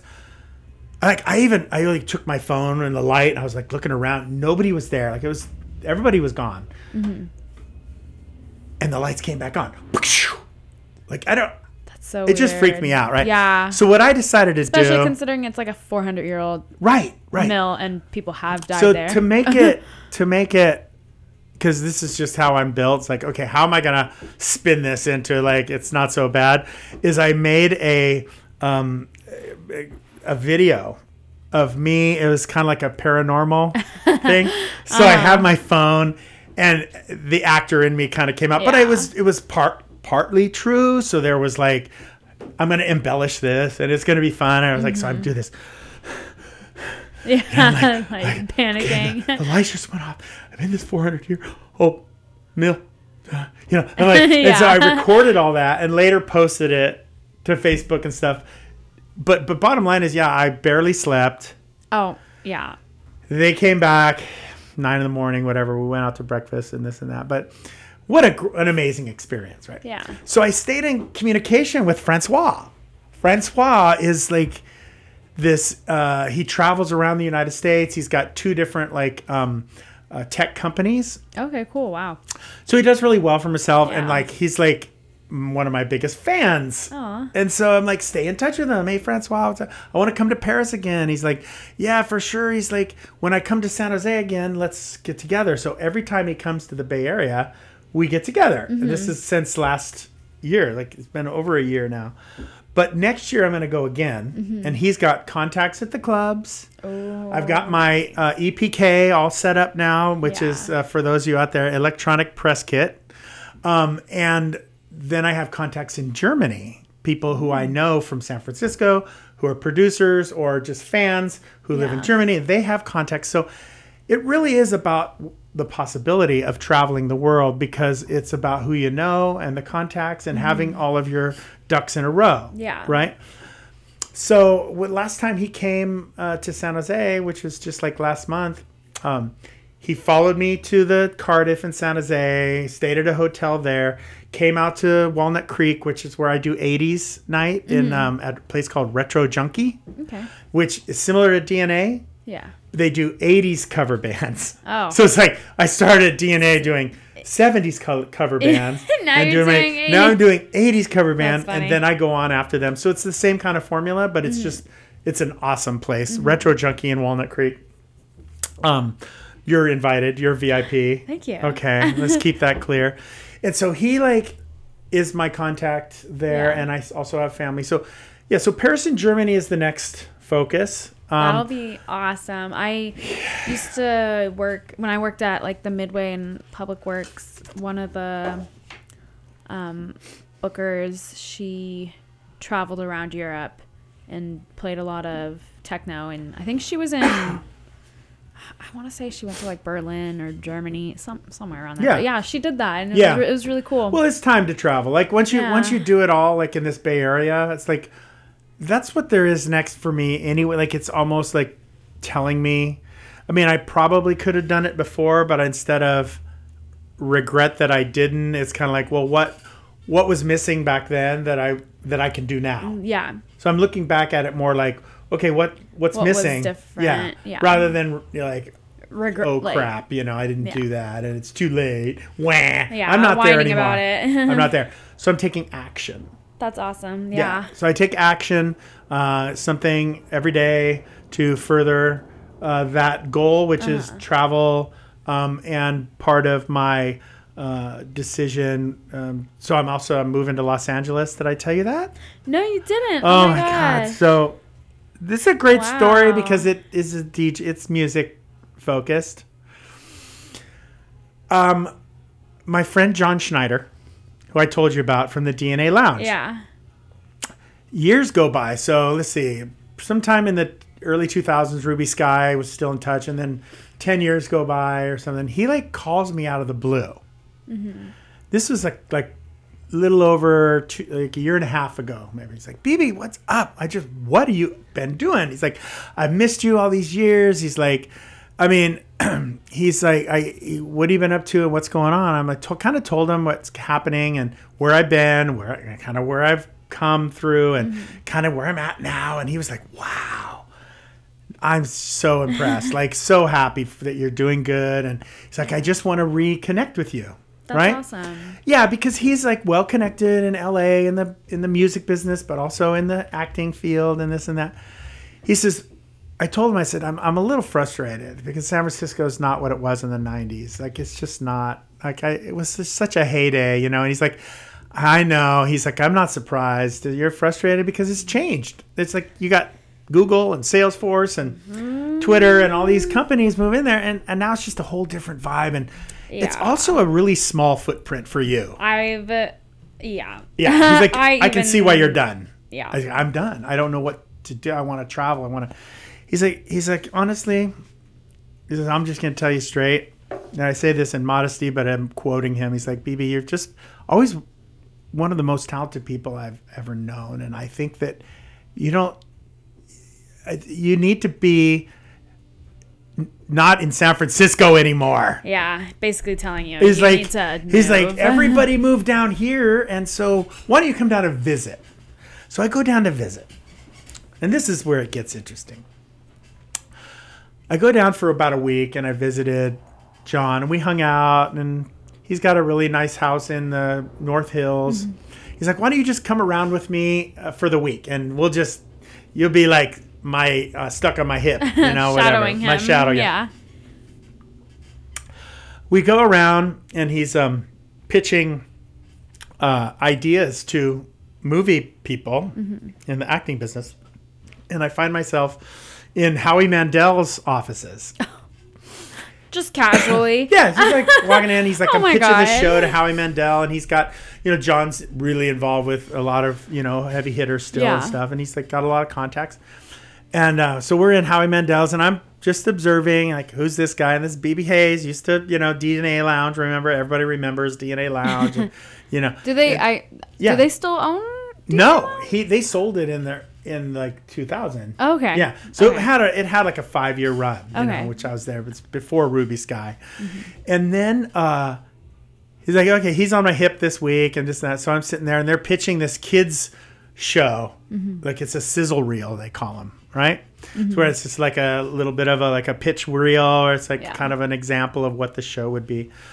So they're all they and they kind of discussing business and this and that. And Howie Mandel's either in or not. You know, you know, wasn't really sure, but kind of sat there. And the next thing you know, I'm, you know, John's like, "You want a picture with Howie?" I'm like, "Yeah, I want a picture with Howie." So I, you know, and he's homo, he's not homophobic, he's germophobic. So I shook his elbow. Anyways, so it was really cool. And then you know, John's taking me around. He's like went to a music studio when he was like having uh, these actors that he knows do voiceover for an animated thing, right? So I'm in the studio with a studio engineer, so it's kind of like back in my element there and Yeah. stuff, and we're just hanging out. So it's like the whole week went by, and it really wasn't that much of a, a difficult decision. But I was telling myself, I really do, I would like to move down here. You know, it's like Wow. you know, my daughter's going to college and this and that. And I said, I'm kind of done in San Francisco. He's like, well, you should move down here. You know, I was like, he's like, you're going to do so good down here. Like, you've got all the connections you need. And my acting crew is also down there. So I used to be part of, I told you, like improv group. Yeah. And they all moved down there. And so I'm in contact with them again. Wow. Um, the Street School Artist Collective. Um, and uh, they used to meet over, over here too. Um, uh, 20 years ago when I was in the acting thing pretty big. But now they're down there and they're starting Tramp Art, which is another kind of arm of this acting collective. And so I've got all these people down there. And I told you, uh, so Greg Camp from Smash Mouth is also down there. He's a good friend of mine. He wants to collaborate on movie soundtracks. And it's like, the stars have aligned if you lack for a better Yeah. you know, cliche, if you will. John says, uh, "Why don't you, you can just move in here with me?" I'm like, shut up. he lives with his wife and his four dogs or something, and he's got, you know, I used I DJ'd his daughter's like 16th birthday, and now she's out of college. Like that's how long we've known each other. I'm like, are you serious? He's like, yeah, you know, we have a room here. You pay the same you're paying in San Francisco. I'm, I might be, you know, I have these two buildings in the back of his house. One is his offices, and then there's this other for storage. And he might make that into a. He said you could build a studio back here. Oh, wow. I'm like, kind of pinching myself, really, because it's really, you know, it is. Um, I'm grateful. Yeah. I'm grateful because not everybody has those kind of opportunities. Yeah. Uh. uh So I said, for reals? And he's like, for reals.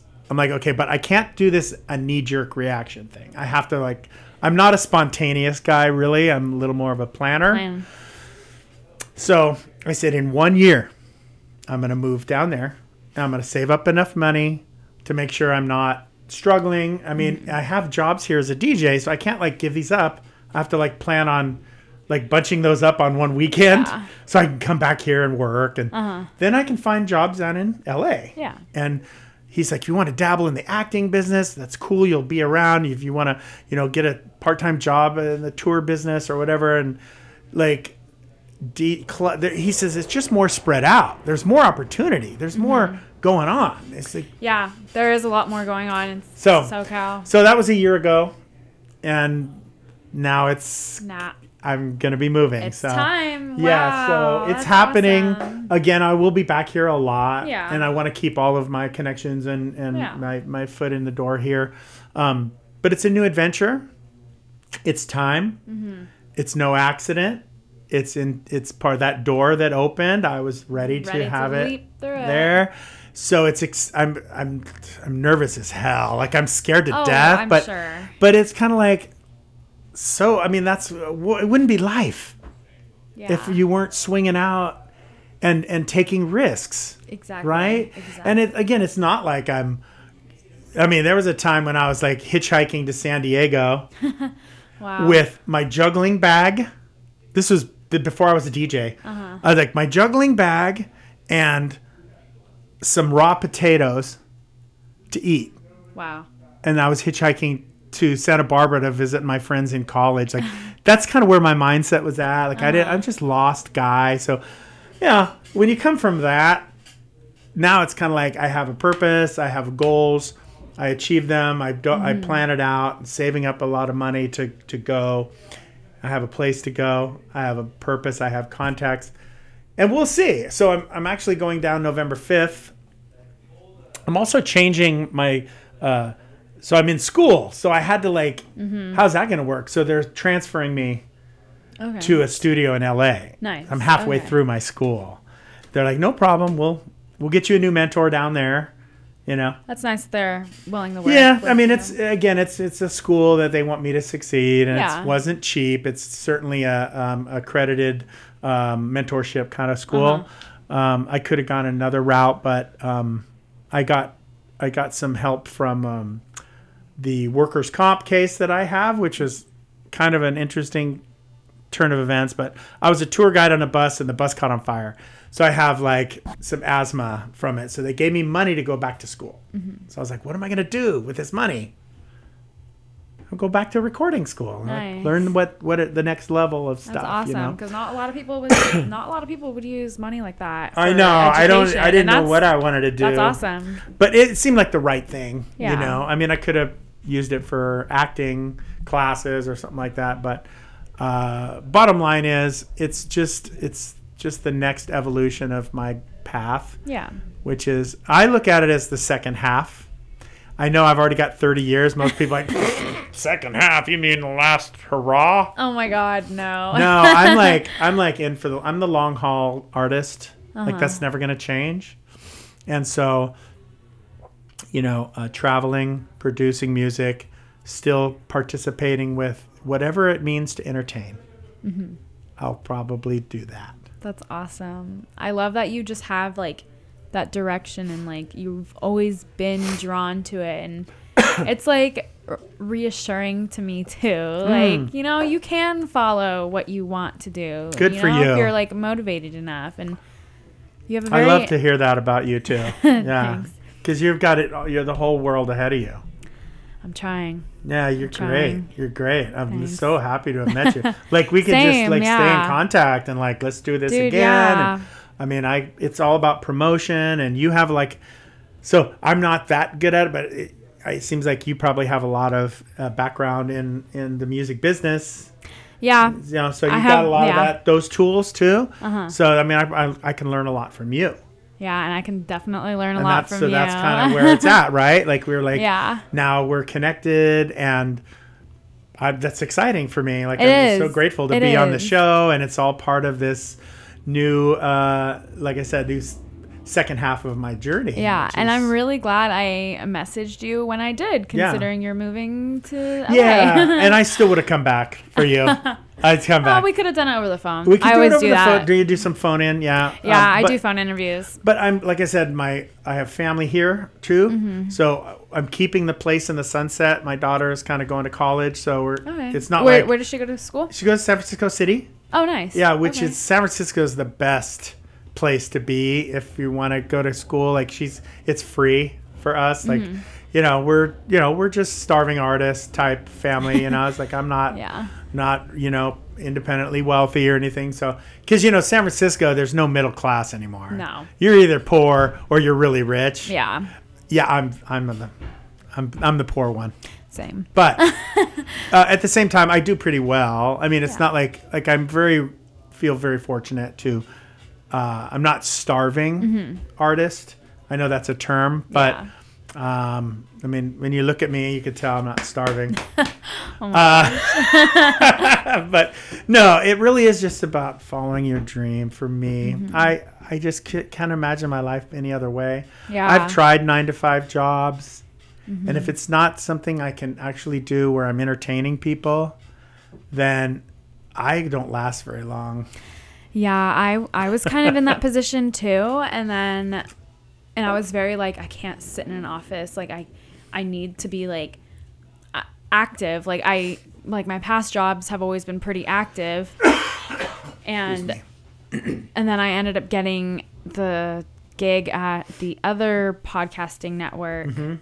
And when I got that, I was like, well, dang. So that's great. Now I have these three podcasts I'm working on. And then I decided to, and then I ended up getting a nine to five job so that I can spend Mm-hmm. Right. more money on Right. my craft. Right, right. And so, So sometimes that's you how have it worked to. out for me, Sometimes but- you got to do that. Yeah. And I'm never, you know, I've always looked into, and I will if I have to, Mm-hmm. kind of thing, um, because the the strip club thing got old and the wedding thing got old. Yeah. But at some points, I'm kind of like, so I'm doing corporate once in a while. So I Okay, did the cool. Sephora gig. I know the girl I that saw that you saw that. Yeah, so that's like th- it's certainly like in my wheelhouse again now. Like I'm I'm willing to do that. Um, knowing the organizer of Sephora, she's a good friend and a fan. So it's kind of like I've Awesome. kind of like okay, so let me nurture that, Uh-huh. right? And that that Sephora gig I've been doing now uh, two or three years, and it's been really a, just a great once a year gig. But they do them all over the world, Uh-huh. Oh, so it's good in to have. Um, Yeah. and the thing is too is it's like the music they she wants me to play is pretty st- it's in the house genre so they're more Mm-hmm. like we're remixes of top 40 okay. um but they're the house mixes so i can dig it you know Mm-hmm. Yeah. At least it's house music. at least it's house right there was so we had a silent disco Oh, that's at, awesome. at this sephora gig Yeah. so everybody's wearing headphones. Only my second one, so I didn't really know how it all works Be- because I'm not a I'm not a sync button DJ. Mm-hmm. Like I like to just do it all old school where I'm mixing by ear. Mm-hmm. But you can't with the silent thing. You don't have any music coming into your other ear. Yeah, I was gonna say, wait, how would you do that? separate- Because don't you have the silent? You can mix. You can do it, but it's tricky. Yeah, it sounds like it. But there's a button that actually syncs the two songs together now. The Yeah. technology has come a long way. But So she you ca- just ended up doing that? Mm-hmm. So people and I posted this on on the Instagram uh, BB Hayes Club, um, and everybody's dancing around silent disco. And she comes up to me, Kelly, and she's like, "What are you playing right now?" I'm like, "The new Miley Cyrus." She's like, "What?" I'm like, yeah, it's bad. It's an awesome song. She's never heard it. And my friend Matthew Consola had this remix, and it was like, it's just a badass song. It's a badass remix. So I'm like, she's like, let me hear, let me hear. And I'm like, playing this new Miley Cyrus song, uh, Nothing Breaks Like a Heart.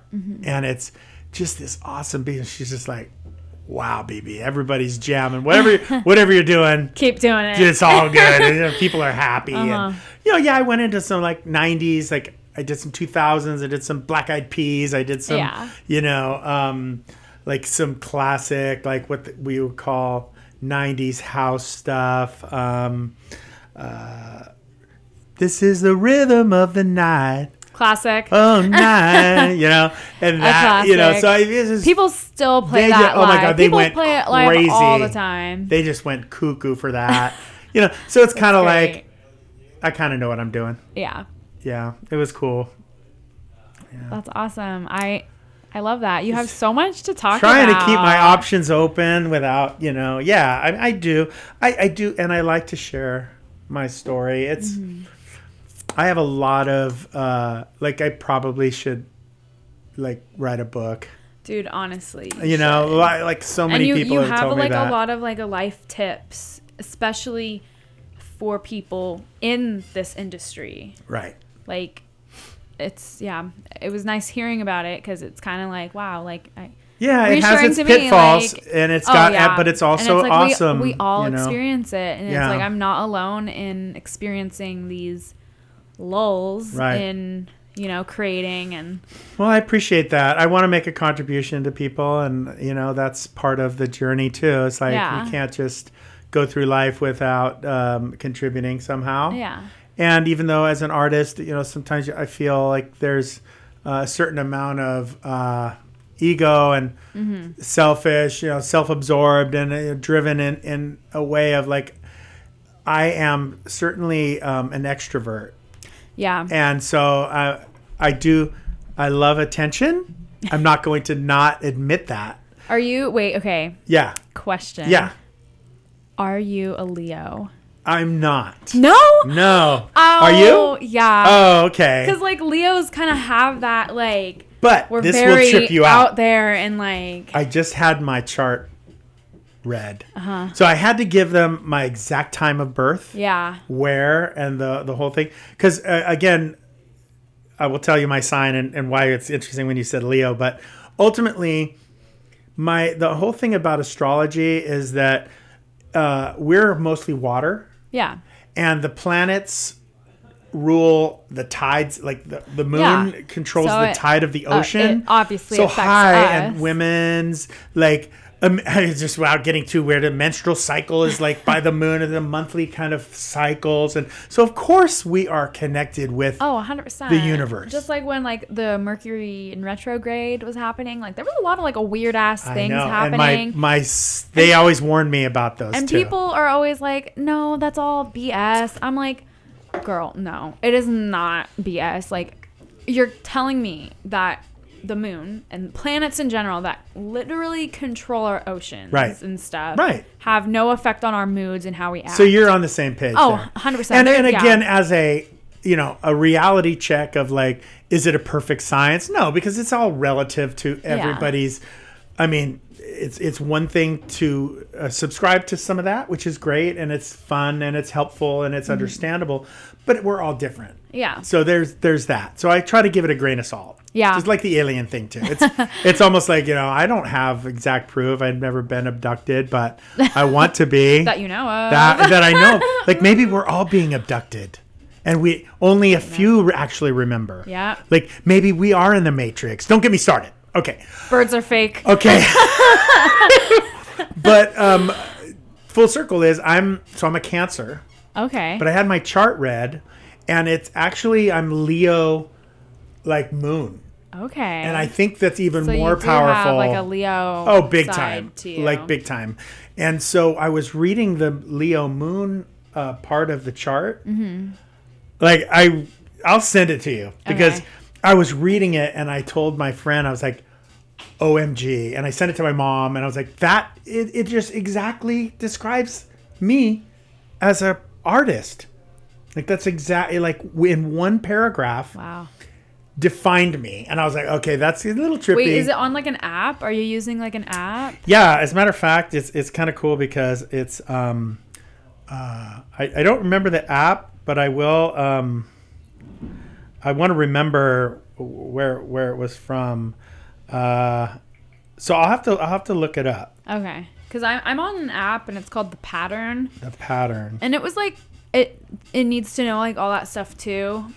Um, but I don't, I don't really like it. Yeah, let me see I don't think one. it's very accurate My friend anymore. Ruthie Ruthie Sunshine is is also a Cancer, and so we have this like massive like uh, synergy connection, Mm-hmm. and she um, is really into it, and she's also she's she's a big fan and stuff. But she did my chart when I gave her my exact time of birth, which uh, it's right here, and it's cha- chaos astrologer. Cost. Hold on, let me just click on it. Cosine? I can't read because I don't have my glasses. Okay. Chaos astrology. Let's Yep. see. Yeah. Chaos astrology free, and its astrology is not just predictive, it's also productive. Okay. but it was kind of cute. Anyways, That's when I cool. To read when I read later. this one, which was my Leo, Uh-huh. it blew my mind. It, yeah, it's it's fun. You know, like I Uh-huh. said, it's not a perfect science or anything, Yeah. but it's it is fun to just kind of Read stuff like yeah, that. Uh-huh. exactly. Um, so yeah, that's where we're at. yeah. I mean, I, I, I basically there's so many like moon. There's so many like parts of this Mm-hmm. that there's like twelve the twelve houses of all of these planets. So I couldn't begin to just like Yeah. try to discover what what I identified with because a lot of people be like, oh well, it's if they're just it's like a fortune teller, you know. Yeah. They're gonna randomly find something that you relate to, and then you're gonna connect with them. Go, oh my god, that's so you know. Yeah. I get that. I get there's that aspect of it, but again, it's fun too. So you kind of have to take it with a grain of salt. Yeah. So you're Leo, Yes. and I'm Cancer. Yeah. So uh, I don't know if, what that means. I don't know. I don't know. I just I ask if you're a Leo because you kind of have that like Leo vibe, and I mean if your moon your moon sign, Yeah. yeah, well, it was certainly a big part of the chart was Mm-hmm. Leo. Um, so that's probably why. Are you like into it? into Astrology? a yeah. Oh, cool. Well, then we need to talk more. yeah, I'm super into all that stuff. I really do believe like I know this isn't like music related for everyone listening. I, I know it's not music related, but I mean whatever. no, it But, doesn't have to um, be. No, Yeah. I mean we're just chatting. Yeah, I love it. I love but it. like I forgot where I was going with this. Oh yeah, but I'm like super into all like, you know, we are connected to the universe and the universe really does have a lot of power over our lives and Yes. like all that stuff. I've really been getting interested in that and then I got like my tarot cards read for the first time. Never had that happen. no, I've never had my tarot cards read before. And that was super crazy. It was super Yeah, that's crazy. cool. Especially because she literally said everything that I'm going through. And Mm. like at that point, I had just started my new job. I was right in like a weird transition period of like, what should I do with my other job? Like, do I quit? Do I not? Like, what's going on there? Did it help you a lot? Yeah. Yeah. And she was like, you need to leave the past behind, basically. Nice. And like, you are on your new path. Coaching. It's good. It's Yeah. And It's I life was like, coaching. damn, Yeah. I needed that. like, because My was. sister's into that, the cards and the astrology and stuff. So that's cool. I'm I support you in that, and I love to have that conversation with you more. Obviously, it's yeah, it's a long conversation. Yeah. But again, it's um again it's it's important because we're um we're all spiritual beings and we're Yeah. all like connect. I just really believe that we are all connected. Yeah, and like people's energies, like there's no way like you can't like I mean, I can feel people's energies. Like I can feel when someone just has like a bad vibe and like Right. and you know, and like sometimes I'm around people and they like drain my energy because their energy is very Energy vampires. depressing. Yes, or the vampires. Just, it's harsh, and I feel it, and then I'm just like, ugh. Like when I leave, and I, I cannot hang out. With See, I can't like be that. around people like that, and I've, Yeah, I've always been, yeah. I'm, I'm the opposite of that. I mean, I'm not saying like this is something that too is like I'm known for just always having a smile on my face, right? Yeah. So, but that doesn't mean by no means that I'm not sometimes sad or sometimes Yeah. depressed like everybody. But, I just some people- genetically, like, I just, I don't know. I think, think I feel. Uh, some people get caught up in their own drama Yeah, and I do. I'm sure I have too. But when I'm out, I just think it's kind of my responsibility not to dump on people. So I've always got this like smile on my face, which I think is genetic. I, I don't know if it's like intentional. Uh-huh. I just have always been that. So people always calling me on that. Like you're just your energy is just like wow. Like what the hell is that all about? And It's like Yeah. Thank my mom and dad because I don't really know why I'm like this. I just have always been generally happy spirit Mm-hmm. person and again just with a grain of salt but in general like That's I don't want people to be happy around me. yeah. I do. That's my goal in life is to make people and- smile and dance. Yeah, and you have that energy, and what you're doing is great. That's cool. What you're doing is great. Let me see if I have any specific questions. Great. I had like a list, um, but we pretty much like talked about everything. Well, I just go on and on. How many hours do we have? I mean, right now we're at an hour Oh and gosh. 40 minutes. Yeah, well, you know, well, there's, a- there's some highlights in there, I'm sure. Can you tell us some, like, tell us, like, one of your favorite, like, memories from, like, a gig or something? Okay, well, I've got one that stands out. There's, I mean, there's a few, but I love telling this story. So I'm at the DNA Lounge, Uh-huh.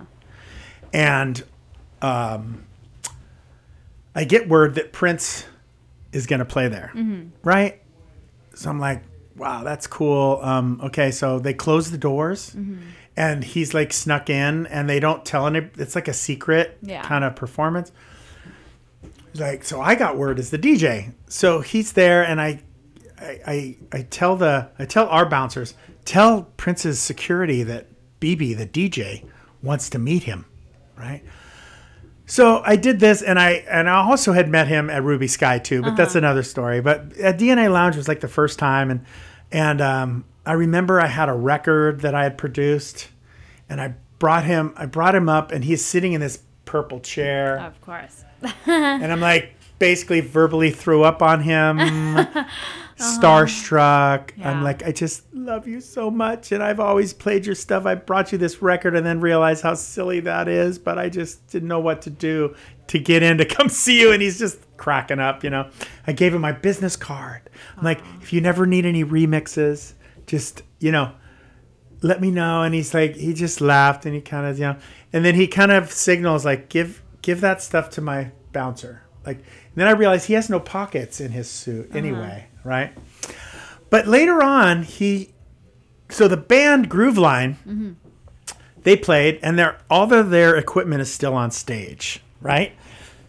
And, uh, at some point, you know, I'm DJing and then it's the end of the night and they close everybody in. They said, you know, we have a special performance by Prince. And everybody's just like crazy, right? So he comes out on stage and he picks up one of the band members' guitar. I think it was a bass. It was a mm-hmm. bass. And he starts playing it and he's going off and he's doing all these like classic riffs from every other great guitar player, like mm-hmm. on this bass. He's just like, and then he does that whole thing. It's like, Am I qualified? You know, he's like going off. Pretty soon he's like just getting crazy on stage. He's like spinning around. He's like hitting the drums with his fists and he's mm. like banging it. So he kicks the drums and he's like, then he takes a guitar and he smashes it. That wasn't even his. Oh man. and everybody's just like and we're Wow. I'm in the DJ booth right next to the stage and we're all up against the glass of the booth looking and just, Just, like, like, shocked looking. what is happening right now.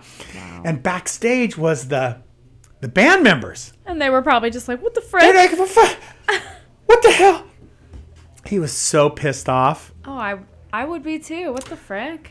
And the manager, Prince's manager, comes up to the guy and he's like, "Pretty cool, huh? Like, Prince just broke your guitar. Like that's You gonna like, pay for it? A new one? and he was so upset. He's like, "That's my favorite guitar." He's like, "Okay." So the I'll never forget because I'm backstage and the the manager had a wad of money. Like oh, it could have been five thousand dollars. Like the when I looked at it, it was like a stack, like this massive stack of hundred dollar bills. Like uh-huh. like you could buy a hundred guitars, can't relate. right? I know. so he goes. It, he gives him the money, and it was still this this big hoopla backstage and everything. So Prince just leaves, and he just leaves the stage, right?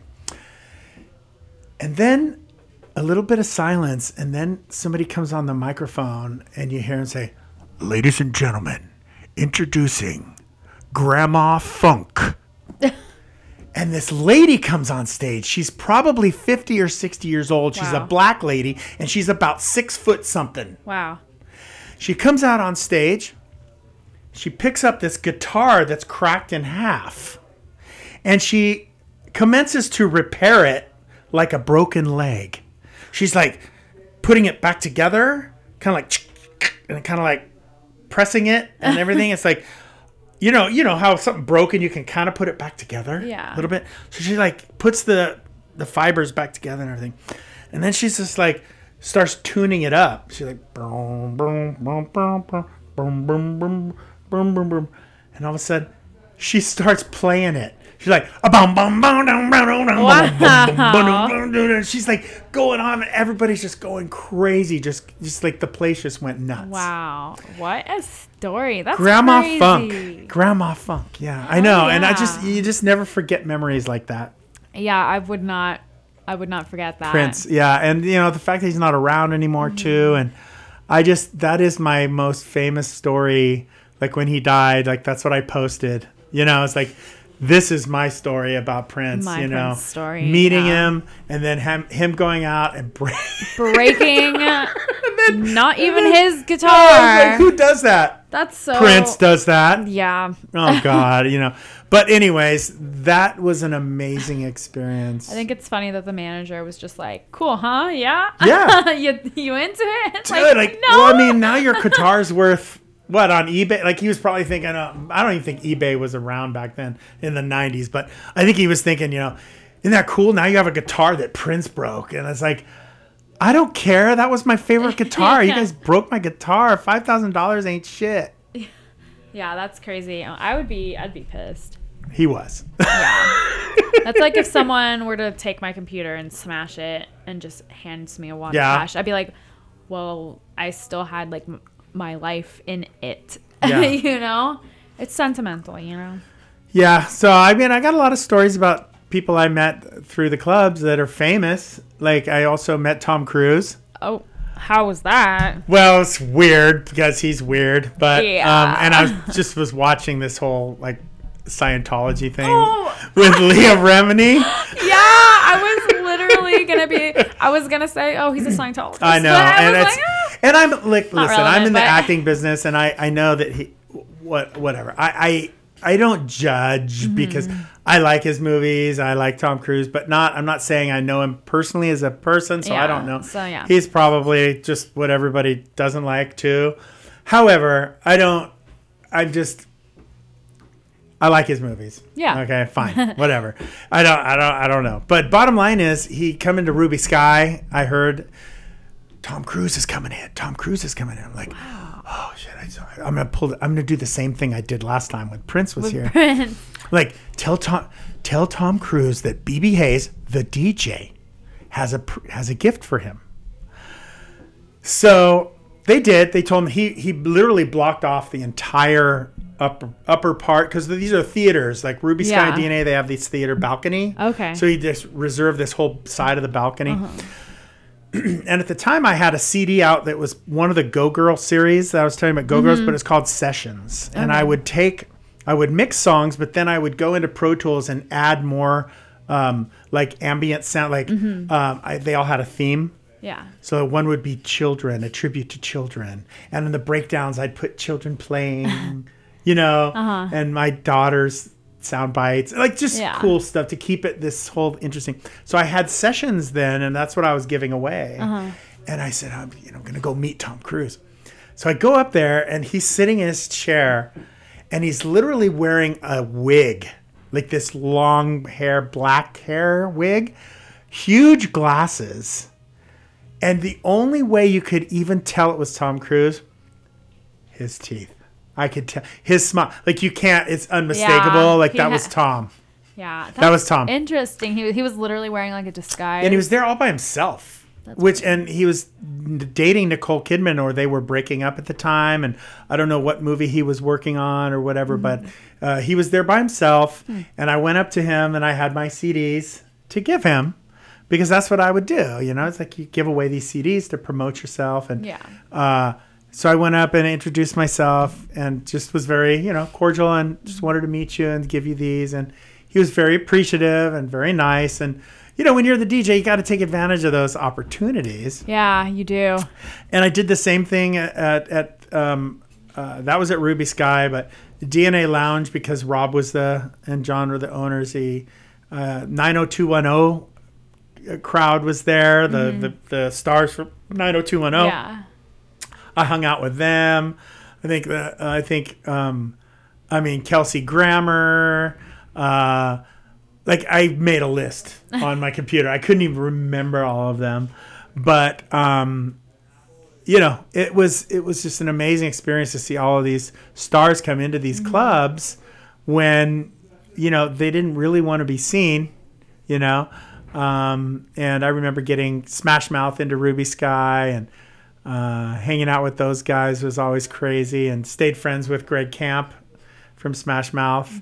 Um, and so, yeah, you know, it's, it's great. It's, it's like a lot of really great memories. I'm really fond of, uh, even back in the old days at, at the radio station, you know, it'd be like, we do we do these shows at Great America. I don't think they call it Great America anymore, do they?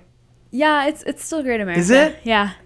But there's another like they're sponsored by something, isn't Yeah, it? Like, I don't Isn't it like Google Great America or I don't remember. I don't know. I don't know either, but But anyways. it's still technically Great Is it still great? America, Okay, yeah. it's still great America. We would do these shows um, for the radio station where they'd have all these one-hit wonder acts Mm-hmm. show up. You know, it's like Vanilla Ice, and you know, and so then they they'd have the DJs from the radio station. We'd go out on stage, Yeah. and you know, so it gets like you get to meet a lot of these a lot of these people. But back then, I was hanging out with. Um, Guys from the Doghouse, uh, JV is on 94.9 still, and Elvis Medina is still a really good friend of mine.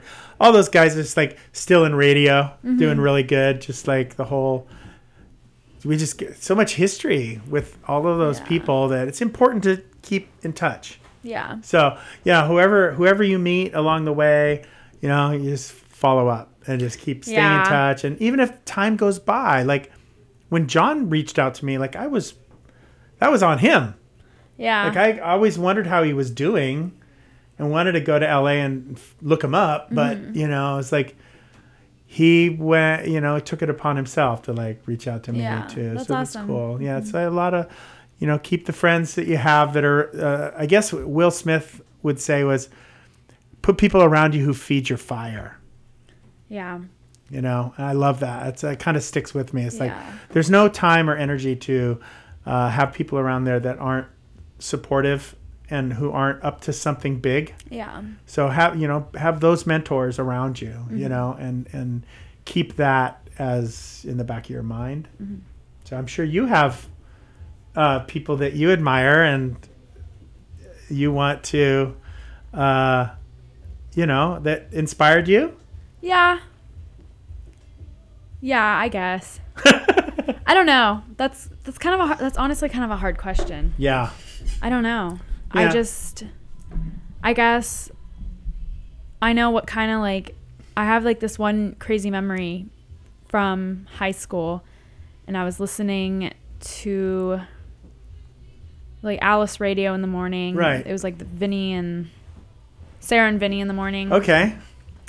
And like I, I listened to them every morning on my way to school because I was, you know, I went to school down in Belmont, so that was like Mm. always like a super annoying commute from South City to Belmont, like Right. rush hour traffic trying to get to school.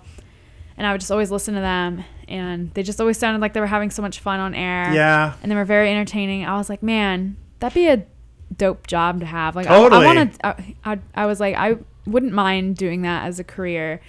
And then that memory kind of, or that just Yeah. kind of left my brain. I never really thought about it.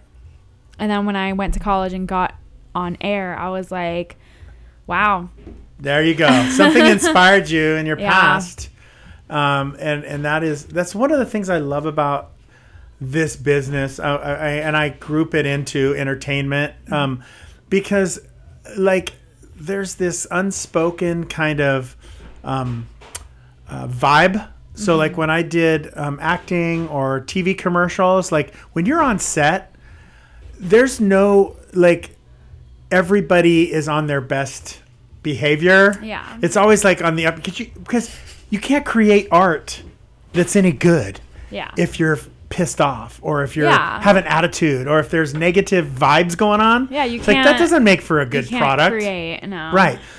So I always loved that. It was always like part of what I felt I could contribute to uh, being on a set. You know, it's Mm-hmm. kind of like, yeah, we're having fun. You know, let's just have fun with it, and just it, you know, it's all about having fun doing what you love, and so Mm-hmm. and that's what you and I are doing here. Yeah, like I love being on air. I love talking. I like ultimately this. I would like this to be like my career. It is. Yeah. I mean, I see it. I see it. I see your. I see your future. I see your future. Thank you. future. That's very Soups, reassuring. Soups, you have big things coming down your path. Thank you. I oh, sure hope absolutely. so. but we are almost out of time. Um, Perfect. So I just want to thank you so much for coming in and talking to me. You had so much to say. And everyone listening, I hope you guys took something from this. He has a lot to say. Go follow him on Instagram. Your Instagram handle is BB Hayes Club. Mm-hmm.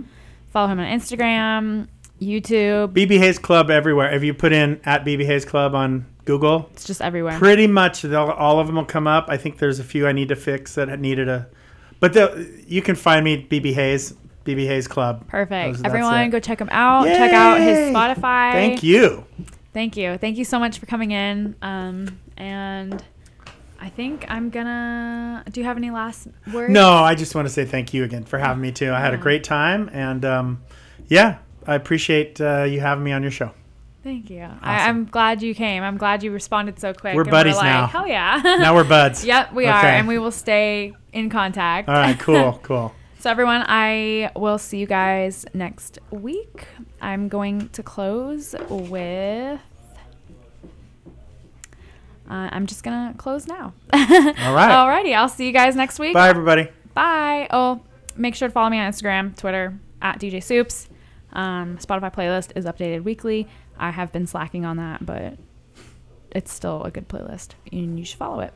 And yep, that's it. I'll see you guys next week.